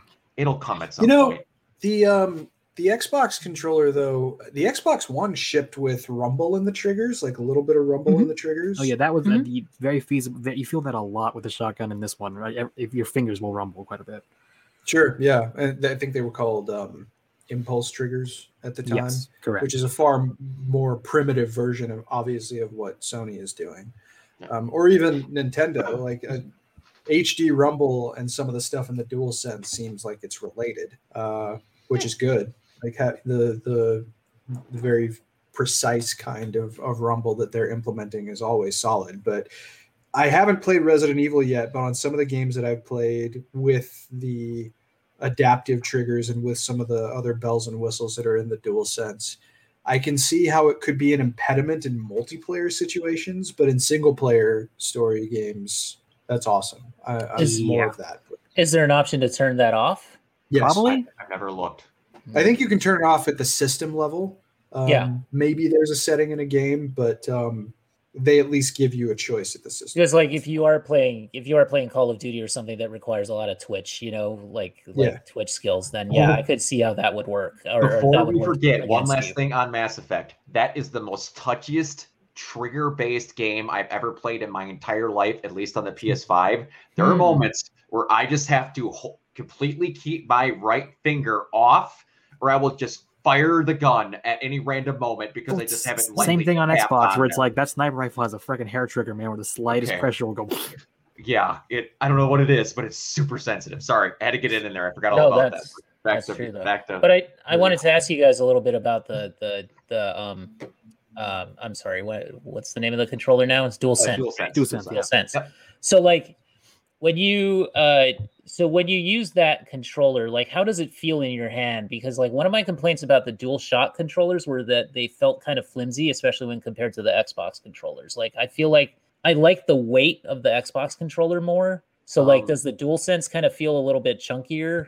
Uh, um, yes. uh, uh, yeah. And as as someone who is generally an Xbox player first, you know, Mhm. one of the things that I tend to prefer in general is the Xbox controller. But that being said, the Yeah. DualSense is a pretty noticeable improvement over the DualShock 4 at least. And certainly the other DualShock models, which I was always critical of. But Okay.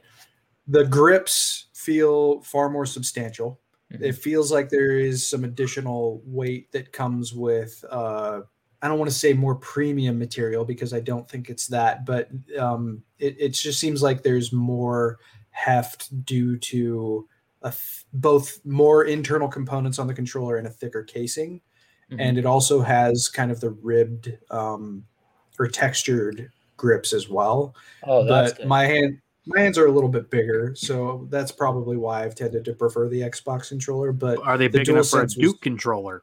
No one is. yeah, You Yeah. could replace a small bear with I- that I like controller, and no one Duke, can know the difference. I I haven't liked the the Duke back in the day. I, I, I still I have a might Duke. get a new Duke. I'm not sure the new Duke that works with the current Xboxes, but no, I mean it, just in general, um, the the Dual Sense to me anyway seems like a pretty massive. The Dual Shock Four was fine, like it was a it was a Yeah. solid controller. Yeah. but um, I get what you mean in terms of feeling a little flimsier, especially in comparison with the Xbox It just controller. feels so light to me, and that's the thing. Like when I got the DualShock 4, it felt like I could just. I, it felt like if I threw it against the wall, it could break. Whereas Mhm. with the Xbox One controllers, it just felt like you know you could throw that baby against somebody's head and they would die. There's a lot more. Not that I would now. recommend that. I was gonna say, Right, yeah, of course not. mm, No, I would say that there's a lot Unless more it's your worst parity enemy. now between the two of them uh, in terms of build quality than there Yeah. was in the last If you, generation. if you want to know what it feels like, get a um a Switch Pro controller. Okay. Okay. yeah, It they are pretty very, similar. very, Yeah. very close. But uh, yeah, That's I good. That's an um improvement. I have always liked DualShock controllers. I will never defend the DualShock 3. That is an abomination to mankind. That is one of the worst controllers I've ever held in my entire life. That thing is garbage. But um, I really like the 4. I never minded Xbox controllers. I've just always been a guy that liked both the joysticks in the That middle. That is true. I, You're- I will yeah. always say I will always prefer that as long as I live. Yeah. I really, I really, really like the Dual Sense, and I've converted almost every friend of mine that are just like PlayStation controllers are garbage, and I'm just like they're not that bad. I just think you just whatever. It's just, and I, I both of my roommates that are hardcore Xbox people held that, and they're like, okay, yeah, I really like this. I'm just like. I don't know what it is. They've just they got it better. The triggers feel really nice. Everything feels responsive. It's it's really it's people don't respect my opinion because I still think my favorite controller of all time is the N64 controller. I'm one of those weird people that required to be able to play it on three hands. But um, Okay, Goro. but uh, yeah, I, the, the DualSense is really good. I, I I can have no complaints about that controller. I can't wait the fact that now they've released that they're going to have a black and a red one. Where's the blue one, Sony? cool. Yeah, I ordered a black one uh, Yeah. because it looks really great, and I'm I'm looking forward to it. The only thing that I would like is for Sony to have some kind of answer for the uh, the Elite controller because the Elite Series Two is my Scuff con- wasn't that what the scuff controller or Yep, whatever I, that I have an Yeah, Elite but two. the- I have an the Elite two. third- It's pretty good. the Elite 2 is my primary controller. I use it for pretty much everything. It's built like what my dad would say, built like a brick shit house. It can take punishment, right? Yes, it can. And uh and you know the metal components and everything, it just feels very smooth. I I've always appreciated that and the level of customization in uh, the tension for for both the triggers and for the joysticks. Really nice feature. I would like Sony to see and uh, to to create an equivalent first party premium PlayStation controller. I think that they Mhm. can, but for whatever reason they have uh, chosen not to and have left it to licensees like Scuff and, and some other companies to create more premium offerings. And I'm sure that those are fine. I just uh, I, I have a tendency to prefer first party offerings whenever possible. Yeah, yeah. So there's our controller impressions, everybody. There Um, we go. there we go. Yes, sorry, Anyway. listeners. Use up all our time now. No, I'm kidding. Yeah, Um, no. All right, guys. No, let's talk about Resident Evil Village. So, um, before you guys talk about, it, because you're the experts here, I, I just want to say, like, for me personally, I love this game. fucking love this game, Oh, dude. I I'm like, yeah. Um, I don't love anything lately, and it's like I I love this game. Um, Lady Don't D and her daughters and her like and just the the castle bit, which is the last thing that I finished in the game um, so far because I had to kind of rush through uh, what I could before coming onto this show because I wanted to have some kind of impressions. I think it's some of the most fun gameplay that that I've seen in quite some time. I mean, like like seriously, like since Final Fantasy VII remake, maybe. Like I'm having so much fun with this game. I'm I'm by no means like a lore expert or anything on on Resident Evil, but like I'm I'm just so impressed by like you know when the umbrella logo shows up later on in the game. I'm just like, dude, that's that's pretty amazing. By the way, They spoilers, explain it, don't worry. Spoilers, spoilers. It's it's the weird thing is you almost can't call it the umbrella logo. I that mean, will yeah, come up later, they Yeah, explain but it it's in some interesting ways. It. but it's like it's so interesting that it's it's got that connective tissue to the to the original games as well. Like I, Yeah. I love the fact that they're doing that and that they haven't forgotten the roots of the series. Yeah, because seven And- was so disconnected that if you cut off the last five minutes, you could legitimately call this not a Resident Evil game. Mm. mhm, mhm. Connection to the franchise wise, gameplay wise, you, you could, but I'm like, there's not much that connects it to this, this the mainline series. This one, it does. I I just I, I love the fact that this game both like I'm so excited to meet these characters in the game, like the the daughters and and Lady Dimitrescu, and like I'm I'm so excited to meet them in the game. And then when you do meet them in the game, they are terrifying as fuck. Yeah, I was Like gonna say the horniness doesn't really last as long as you think. No, she chases you around. She is relentless, and she will kill your ass. She will kill And she you. has so many good insults. and so many. so- yeah, she's just like insulting you as you go along. It's just like it's amazing. Like- I love it. There's 10 million lines from hers, but my favorite one by far is where she freaking will sometimes draw her freaking claws and just yell, "Off with ya head!" Like freaking the que- King Queen of Hearts here. It's awesome. She really freaked me out, and, Or I, and I There's one where I think she, she literally grabs you and goes, "Did you know that your body expands like a hot tea kettle when poked?" It's like, Okay. yeah, Does it? Does it really? I don't know. Then again, But yeah, there there are so many like cool moments in the game, and just like uh, Ethan really gets the one thing. Okay, since we're discussing spoilers here, guys, let let's let me let me ask you this question. So in seven, is there a way that is there something that happens that makes him sort of able to reattach limbs? they explain it in the end of the game. In Okay, that's seven, the, they the did best not. part. The best part is it is it is totally known that they just wanted to do stupid horse shit in seven. They explain it away in the Resident Evil way. They explain everything in the end of eight, but it's basically they finally put into terms how in every other game where it's like I just got stabbed and shot sixteen times. Aid spray. it's like Although, the, although Resident Evil Seven is the one where it's like, I just got my fucking arm chopped off. I'm fine it. now. Staple like it, pour some actually- on it. Actually, there's a scene where like Jack can chop off your foot and just like, zoop, zoop, zoop, and everyone called like, "That's some bullshit. That doesn't make any fucking sense." I mean, that's why a lot of peers made that that comment on Twitter about like you know find somebody who treats you the way that Kim that that, That um, chem fluid treats the Chem Ethan Fluid treats hands. Ethan. Yeah, because it's just like yeah, it's this so one, true. this one game may as well be called "Hand Torture the Video Game" because holy shit, those hands get fucked up. The, the worst part is, and I cringe about it every time I. It, it, it's not even a horror moment in the game. You get through a certain point, and Ethan is really mad about something, and Ethan has had half of his hand bitten off, and in anger, he strikes his stump hand up against a window, and I quiver in pain thinking about it every time, and he doesn't even react. Well, to be fair though, he's been through so much shit where it's like you have to chop it off for him to feel anything. I, I get that, but the open ended like raw bone stump is up against the windowsill. Actually, Ethan's just fucking great in this one because of how Oh. ridiculous he is. He has Yeah, he really is. super super dad jokes. We'll just go like, "Fuck you, man! I hate this shit." It's Like, screw you. It's like that's his response to everything, and I love it. It's it's like he thinks it's, but he says it so confidently, like he thinks it's cool. He's just like insults will kill the monsters. Exactly. Like the best thing is when you beat Lady D, he basically goes, "No, you." Yeah. That's yeah, exactly. he does. Exactly. She's like, "Curse you, Ethan Winters." He's like, "You're the one who's he's like, cursed." You're the one who's cursed. Yeah, but he says it like it's an action line, so it's like he thought that sounded so cool in his head. I love that. That's that's mm-hmm. so bad. It's great. He's like, he's just Arnold Schwarzenegger, Arnold Schwarzeneggering it. Yeah, I screwed that up. Pat Jesus. From Also- also, Super Beast, he is unapologetically lame. exactly. He is lame, but in a I mean, he is kind of way. Arnold Schwarzenegging it. kind of. So, Although kind of. most Evil Dead moment I've ever seen in a video game is when you're just going, Oop, I'm going to open up this gate. There goes my hand. Oh, ten, two seconds later. ah, shit. It takes a few seconds for him to realize it. That freaked me out so hard. I was like, "What in the world is happening?" Because you can't really, you can't defend yourself at that point. No, that scene is like, run. Yeah. I mean, there's a lot of moments in this game. Like, what did you guys think of the opening, the one of the opening sequences where you have to outrun all the lycans, all the werewolves that come after you, and then it's like I, I had no idea because I was, I, I just oh wait, like, oh man, which one? Uh, you're talking about the, Like, the village attack the that's kind of like very RE7. opening.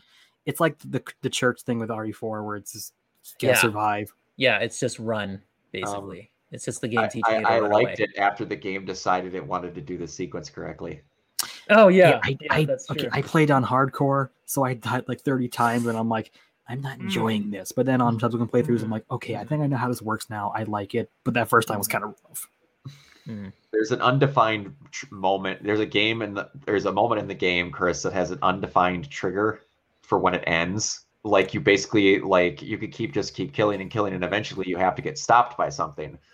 Mhm. and then it, it's not clear when that happens because you just randomly get dragged into a cutscene where you're thrown on the ground and like punched out, and I'm just like, I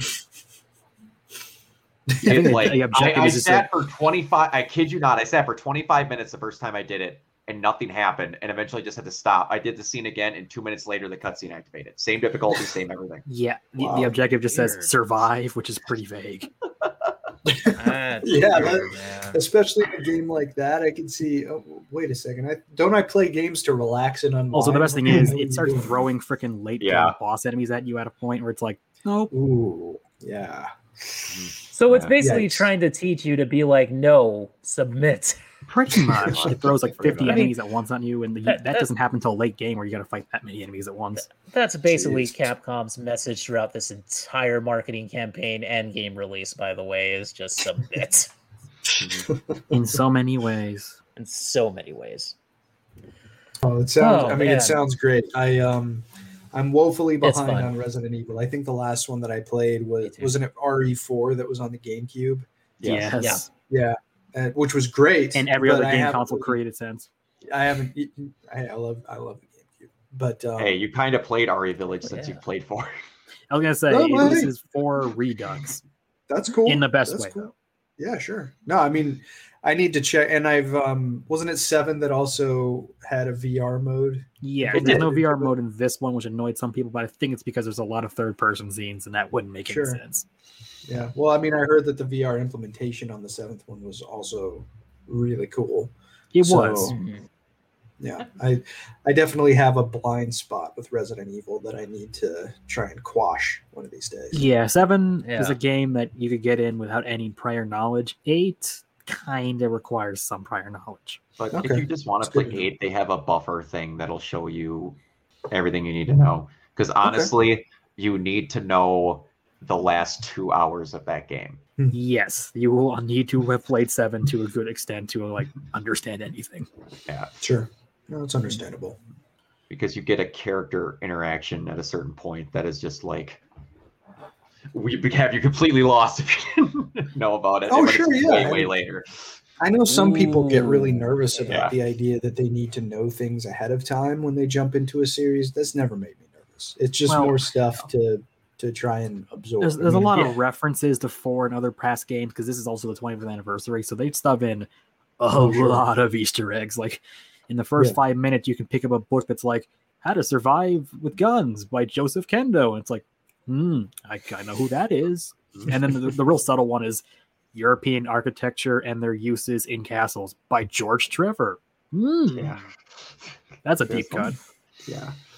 The last Uh, time I sunk any um, time into a horror game, it's been it's not a genre I go to very often because, well, I'm not really sure why, but I loved Alien Isolation. That Mm. game was phenomenal. It was a huge palate cleanser after Colonial Marines in terms of the, the use of the license. And the first of the film is my favorite of the series, so more connection to the first film is something that I really appreciated. But uh, I, I mean, I understand. I like to think anyway. I understand just as well as anybody that horror, when utilized well in a video game environment, just gets to it hits differently. You know, Yeah, I was gonna say there because there has been some does, people really talking does. about the horror because some people think this one is less scary compared to seven.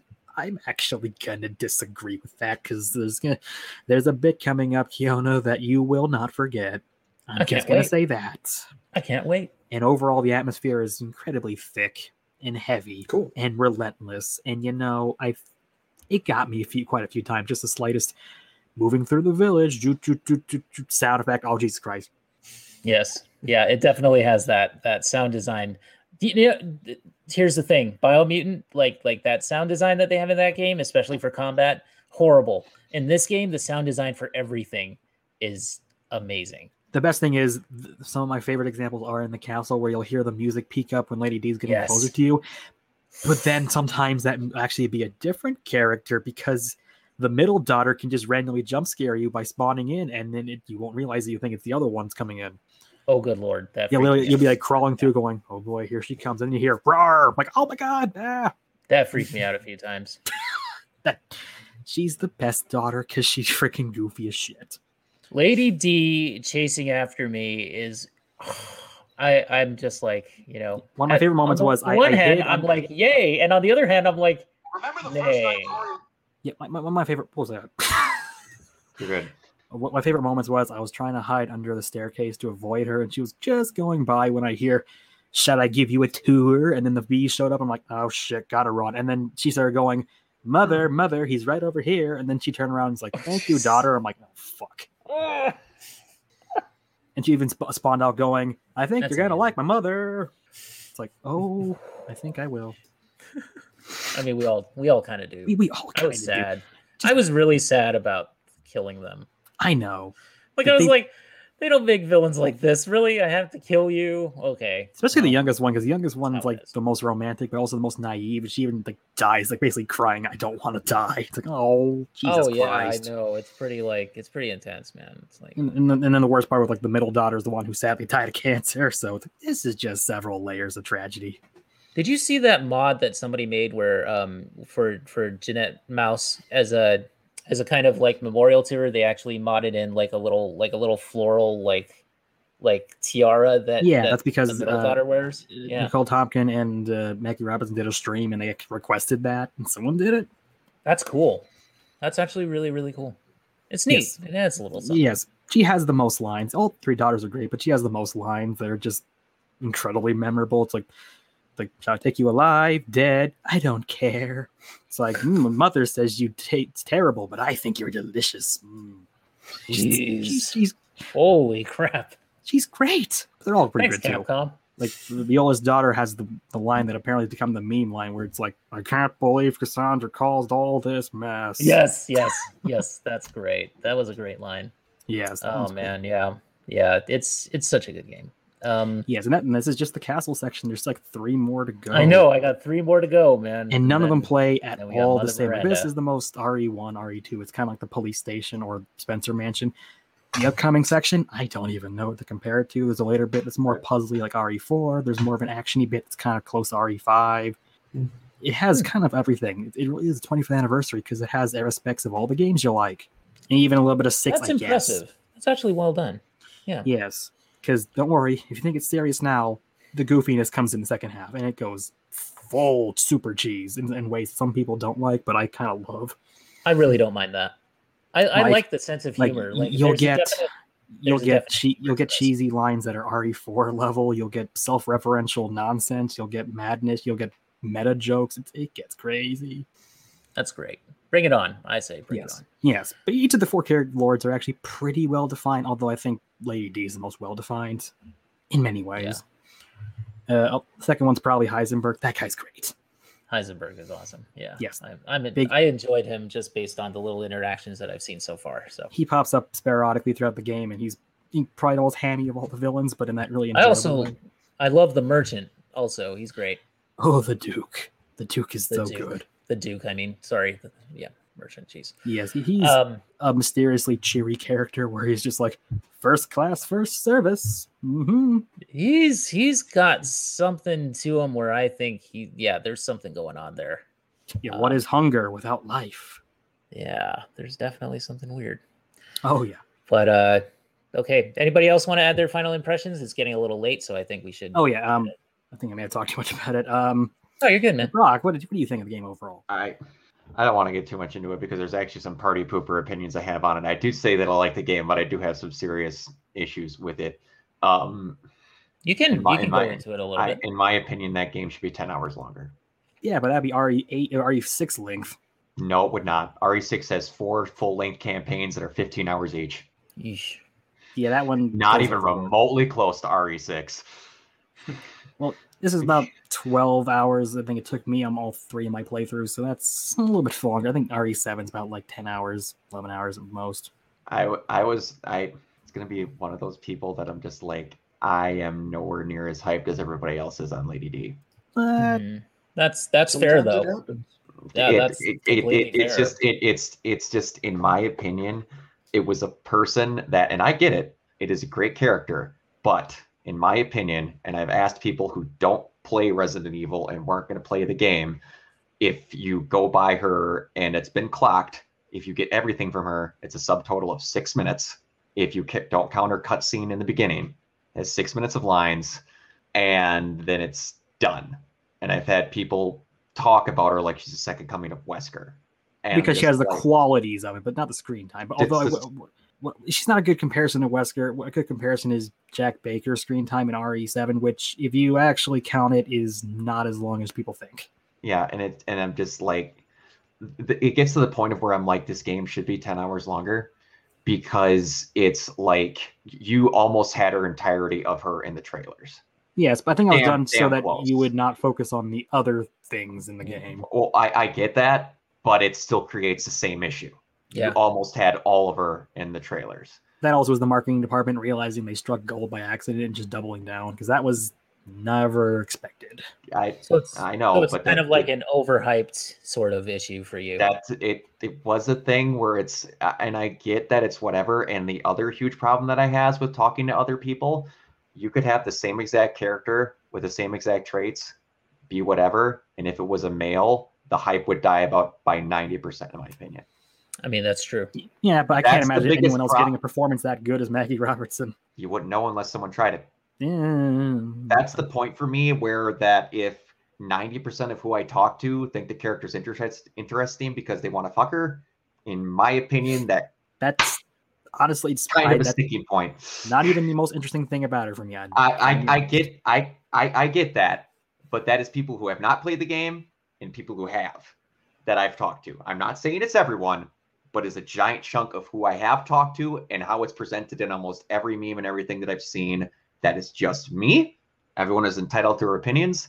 It's just that, and it's a problem that I have with the four of them all together. A lot of them are great characters, and I'm not saying Lady D's bad, but there are four really good ideas Mhm. that should have had a good five hours each extra. Like I wouldn't have been against that. that all of them could have been worlds better. And it's because you kind of just on a regular playthrough, I barely felt like I got to know any of them. And I won't spoil anything, but at the end, each one of them turn into borderline the same exact character because of one exact person in the game. And I won't spoil it. They all basically turn into the same character with a slightly different flavoring on them. Again, in my humblest opinion, because they all complain about the exact same thing at the end, Mm, just with a I little bit. I don't bit. think they complain about the exact same thing. There's an undercurrent of family, but it's handled differently with each character. I feel. What, some more sorrowfully, some more sympathetically, some just assholishly. That's what I meant by the slightly different flavorings on it. Yeah, I consider that pretty different personally. Well, okay. Like, like the one, the one thing I will note that I was very surprised by was just with Lady D, they've doubled down on her being a good mother because that was a genuine surprise to me. Like this character with RE villains, it's always like, oh well, there goes my henchman, didn't need them, blah blah blah. This one's like, no, she genuinely cares in a way that's kind of distressing if you're a parent. Okay, um, I'm going to stop us right there because Chris has to go. So um, Oh, we're going to go I ahead. don't want to. and I don't want to interrupt one out. your your conversation, but gentlemen, I appreciate the invitation. Thank you. I'm sorry that I have course. to bug out a little bit early. I know that we're almost at the end, but I've just. Um, Yeah, It's- It's all good, man. Is there anything that you want to go ahead and promote real quick before you go?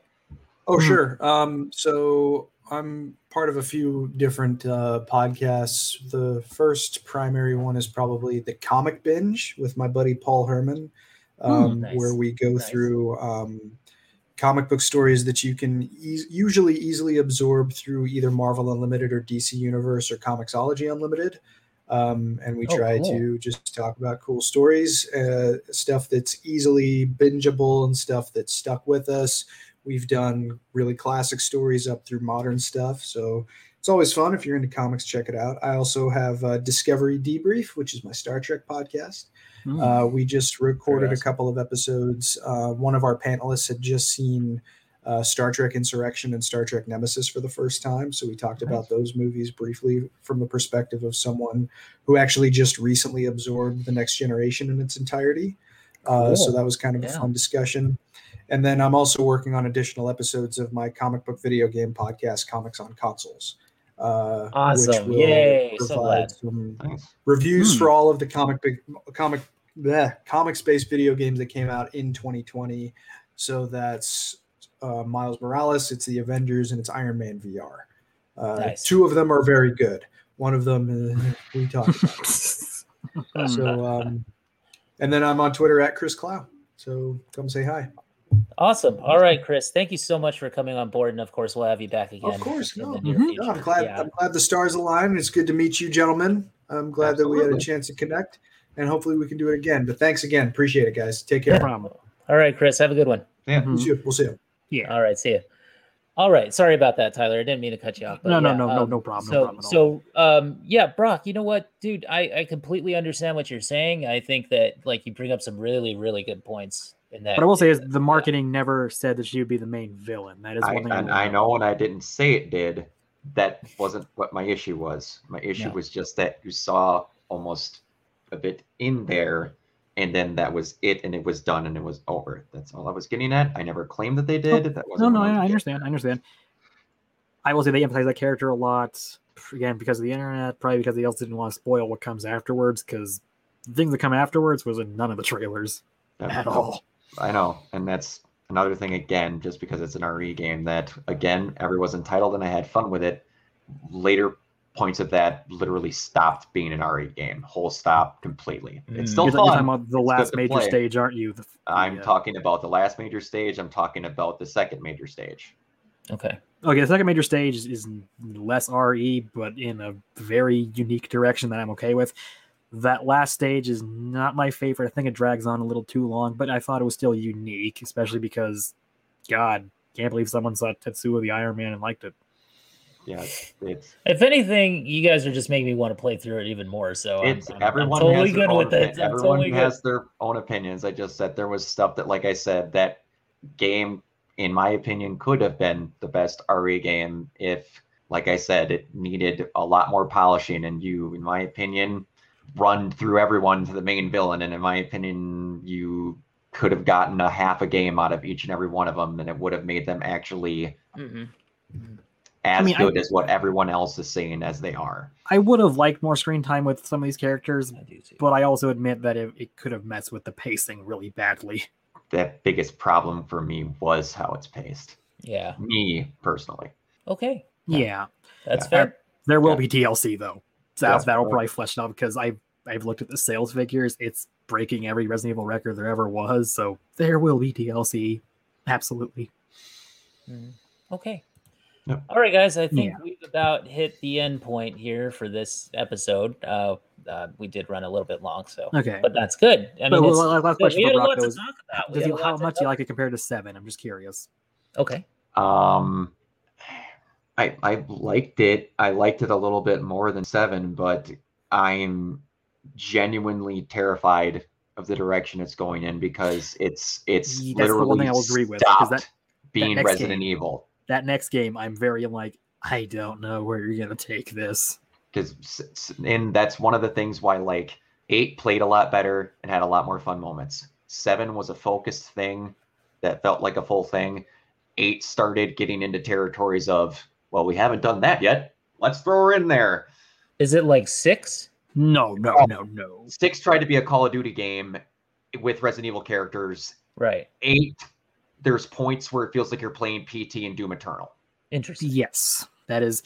give or take they are still fun as hell to play but it's not a hmm. resident evil game at points and Yeah, that that kind of doesn't sound- terrifies me Yeah, Doom Eternal's like Hmm. towards the end. The final boss, I think, is pretty damn great because RE7. The final boss is amazing in this game. Yes, RE7 Wholesale- had no final boss. It was a cutscene where you shoot a freaking wall. Yeah. This game has one of the most visually striking. There's points of it that are clunky, but that to me is because it's in first person and it's really claustrophobic in where it's centered. If you would have had a little bit more space, it could have been better. Mhm. Like not not a ton. I mean like five feet would have been fine. But the last boss is just the last like hour and a half of that game is insane and it's great. Yeah, that yeah, that was one of my favorite final bosses in the whole series because the game does not end on a poor note, unlike a lot of Resident Evil games where it's just like, eh, we gave up. This one, no, they have one of my favorite all-time scores for a boss where it's like we're adding in freaking Latin chants and like fast-moving cellos. The boss is like seven forms and it goes on for ten minutes and there's tons of argue. It's amazing. And one thing I will say Wow. about this game that I do like that they do not do in other games is it's very, very, very, very heavily centered on actually like story. Mhm, Mhm. mhm, mhm. For the love of God, there was that. cutscenes in the other RE games, but this was the first one where we're like, we want you to give a shit. Yeah. Attempt that more. Yeah, it's like you know, no matter how you mentioned that there was an emotional moment in seven. It's like, well, this is the peak of emotion in this series. Fuck that scene. If They freaking topped it in the ending of this one. Holy shit, it goes There- some places. There again, yeah, there's it's part of what scares me, but it's presented in a very good way. Let's just put it that way. It's- Exactly. Okay. I have very complex feelings Fair. about this game. Everyone that heard me complaining, it's my favorite game I played this year outside of the Mass Effect trilogy, which is because it's the Mass Effect trilogy. Yeah. I'm complaining because I'm being a nitpicky asshole, and that's Oh, just I me understand. me. I, I can nitpick a few details too, but I'm like, it's still an eight to me. That's the weird part. It's still an eight to me. It's An just eight that there for was a strange thing. It could have been a fucking eleven, in my opinion. Yeah. also, and this is something also blew my mind. Like, okay, RE7 had an end song that's fucking amazing. You, you probably have heard it. It's the Go Tell Aunt Rhodey like cover. This game actually manages to top it. They wrote an original song that's kind of remember how the opening scene is like a storybook that's like Laika style, which is Yes. amazing intro. They had Yes. they wrote a song that's from the perspective of that storybook that matches up to the overall game story, and they got this Swedish singer who sounds a lot like Bjork, and it's amazing. Speaking of Cool. that opening cutscene, Very cool. someone I don't care who make an animated movie that looks identical to that. It's a Polish. I had to look at it. It's a Polish animation studio that does stuff in the vein of like Laika, because it did feel a little bit like Coraline. So it like, did, did. but whoa, yes. that might have been the most beautiful thing I've seen on this system to date. yeah, that that might be one of my favorite Resident Evil intros. Period, because like Oh. that dragged me in so quickly. I was like, "This, I'm, I'm playing a Resident Evil game. What? Did, who? What?" it's like they're they need to they, they're trying. That's like that was one of the points where they tried a new thing and it was great. They tried a lot of new things. Some didn't hit. Some didn't. I'm It's a- really interested to see what the hell you, as an outside perspective, says at the end of all this. You will enjoy it. Again, nitpicky asshole over here. Just a couple of things that would have been better. I'm a guy that likes longer games in general. Mhm, Just mhm. yeah, I like longer games in general too, Yeah. but this one it's like it's very replayable because you can skip cutscenes. Unlike Oh, yeah. seven, because like seven was terrible to like freaking replay because that intro takes takes like an hour and there's no skipping of those cutscenes. Like, Yeah. yeah, like, Yeah, I, I mean, love, I love it's- seven. Seven's like a strong nine to me, but it had three problems. One, the cutscenes you couldn't skip. That was a pain. Second, the later part after the baker starts to kind of suck. I like the boat more than most people, but it's not great. The Three, last mission in that game sucks. Yes, the, the the mine sucks. Terrible. And then the, and the third biggest problem, there's only like four enemy types you fight: molded, molded, Mhm. molded, molded. This game, oh no, no, no, they fix that so quickly. Where it's like, here's some lycans, here's some super lycans, here's some even bigger lycans, here's some I hate zombies, those here's damn some molded zombies. Yeah, The they moldy suck. boys. I hate them. You yeah. could also you could just slam their door in the face and they would just go, "Oop, can't be. yeah, this." there's the thing, Kiona. When you go back to seven, they cannot open doors. Yeah, ultimate bioweapon, right? Can't open a Can't open a door. door. Every enemy in that game outside of Jack Baker cannot open a door. So if you're having I trouble, saw- just shut the door. I, I saw a video of them trying to find like the one key that I got stuck on. And what happened with the with one of the one of the molded guys is that he just let him outside the room and he just basically died. Just That's exactly. They, they dead. that's it. They, they don't can't open doors and they just evaporate. They suck. Yeah, I was like, And boy, if I had and knew that the whole time, I would have just like those- lured them all And outside those the are the only thing you have them fight the whole game. That they suck. They're like they're not a good design. They're not Yeah. implemented well. They They're- remind they're me of ter- the enemies in the Suicide Squad movie, Oh my god, yeah, they Those- kind of do. the broccoli heads. Oh, I will give me. them credit that if they were going to start over with something that they played it safe Yeah, and then went on. It's just that yeah, they moved away from that quickly, and that was a good thing. Yeah. And yeah, And it's- eight, like if the lycans, they can open doors. They can kick down your freaking door. yep. yeah, those They, things they are dodge and weave a lot better. They're, they're just a far better enemy, and I love that they Yeah. stalk you. Where it's like the first time I saw that they were just standing there, I'm like, I can sneak by them, right? Okay, I think I'm doing good. I'm doing good. That's and what then I just- thought at first. And No. Oh. like, no, they're, they're they're waiting for you. And and not not to spoil anything, Kiona, Okay. but just so that you don't miss it, go back to areas once you're done with them. yes. Yes, they will You'll add yeah. you'll get extra boss fights. Extra bosses, extra enemies will actually show up that are harder. There's three boss fights that are completely optional, and you will not get them if you don't just at random go back to like Luiza's house. There's just Oh. a giant fucking lycan that's just there. like a Oh, super werewolf with like spear sticking out of his head. No, it's a, just a, a dude you never see until you just go there. And the game There's- never says go over there. It Just It like never says go over there. After a certain amount of time, you go back there, and there's two other. Yeah, well, there's it- one it's that you just go to random, but there's one other one that you need to go back to that I can think of off the top of my head. Just Yeah, go back okay. to random spots. what you're thinking of is Okay. the strong. Okay, the, the two you're thinking of is the next section when he when I you're mean, done with that, you got to go back I- and you'll find a bug boss. And then when you're late in the game, there's like a pathway where it says go right or go left. Go Yes, left. that That's your one. boss. Yep, I that wanted one, to go yep. back to the castle anyway because I never finished that puzzle. That's That's, the one in thing- the, the save room. That's like, you oh, know, Oh, I know. the wall puzzle. I love Yeah. those things. They're like like mini putt golf. Like, it's pretty fun. They're all a pretty standard difficulty till you get to the fourth one. Yeah, the fourth Okay. one sucks my balls. That one. That one sucks. But Oh, that's one yeah, thing- you can't actually backtrack into locations once you beat them. Unfortunately, really? Yep. yeah, it's a little bit of a shame. It, it's it, it's so weird. And Pat So how from Two Best Friends brought this up. Like the only way it is a weird thing to where it plays like Dark Souls. You have a hub area, and then you go to the bosses and go back. There's some areas through random backtracking that you get random paths later on that you can get in. Something like the castle itself, you cannot get back into. So how are you supposed to solve that that puzzle? Because I don't think you can get the piece right. No, no, it, the piece is in the castle. there's all like in That's the fourth in in the first area it's in there in the second area you get it outside of it in the third area you get it outside of it Yeah. So it's just essentially optional content then. isn't Yeah, it? it's an then- optional thing to unlock like a thing where you can sell it for a lot of money. the fourth Oh, one okay. look all over everywhere in that fourth area because there's a bunch of shit you can miss if you're not paying attention Mm-hmm, mm-hmm. Okay. And like uh, to be fair, I missed a lot too. Like I missed her lip- lipstick the first time I played because I didn't know you could grab that. Mhm. and like re4 you can make a bunch of put treasure and put it together that you Yep. don't find unless you If look you can, if, if it says combinable, do not sell it. Yeah, I You can remember buy a the yeah, I remember the Yeah. ring thing. I got the ring with the combinable thing on it. Yep, so there's, a- a, there's one yeah. later in the game where there's like three pieces, and it's like Yeah, this it's takes all this. necklace. Yeah, it's a necklace. It's actually I think it's one of the daughter's necklaces. I would imagine that if you sell if you sell it without combining, it's either her or Lady like D's. for I don't remember 20 what it's called. It's one of their necklaces. It's, yeah. it's like it's called the. oh, by the way, I, just so I can say it, it's you pronounce it Domitresk with a hard spin on the T, but it's one of the Domitresk. daughter's necklaces. Okay. yeah, that- and then you get two jewels. Yeah, they're Also, they're another all pro over tip: place. if you get animals, don't sell them to the Duke. You got to wait for him to unlock the kitchen. Damn. There's a there's a kitchen where you uh. You get well, you'll get more. You'll get more, obviously. And then if you want to keep replaying it, it has the dumbest way to implement New Game Plus, in my opinion, ever. Where to do New Game Plus, you go back to an old save file and just load it again. You don't get a start New Game Plus. You have to go back to your save file that you beat the game with, press start on it, and then you activate New Game Plus.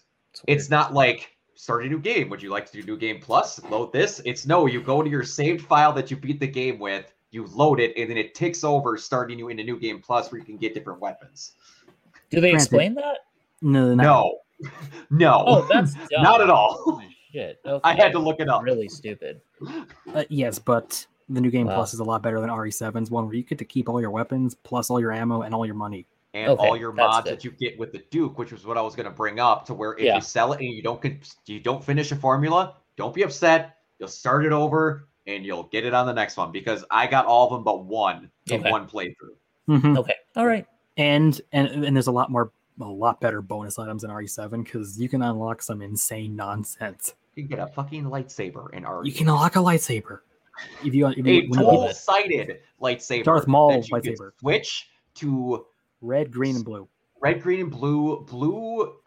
Blue is ultimate block. You do no damage. Green is you get health. kill people. It takes damage, right? Green. You green is you get health back from killing stuff, and red is just like one hit kill everything. Yeah, it's ridiculous. Yes, Nice. that, that's if you get the mercenaries mode after you beat the game, and then you got to get double S on all the maps. So that takes a while to get. Yeah. Hmm. You also Okay, can unlock a okay. freaking rocket pistol, a super ultimate death magnum, a freaking like sniper pistol, That, super that, dude, shotgun. that steak magnum is the shit.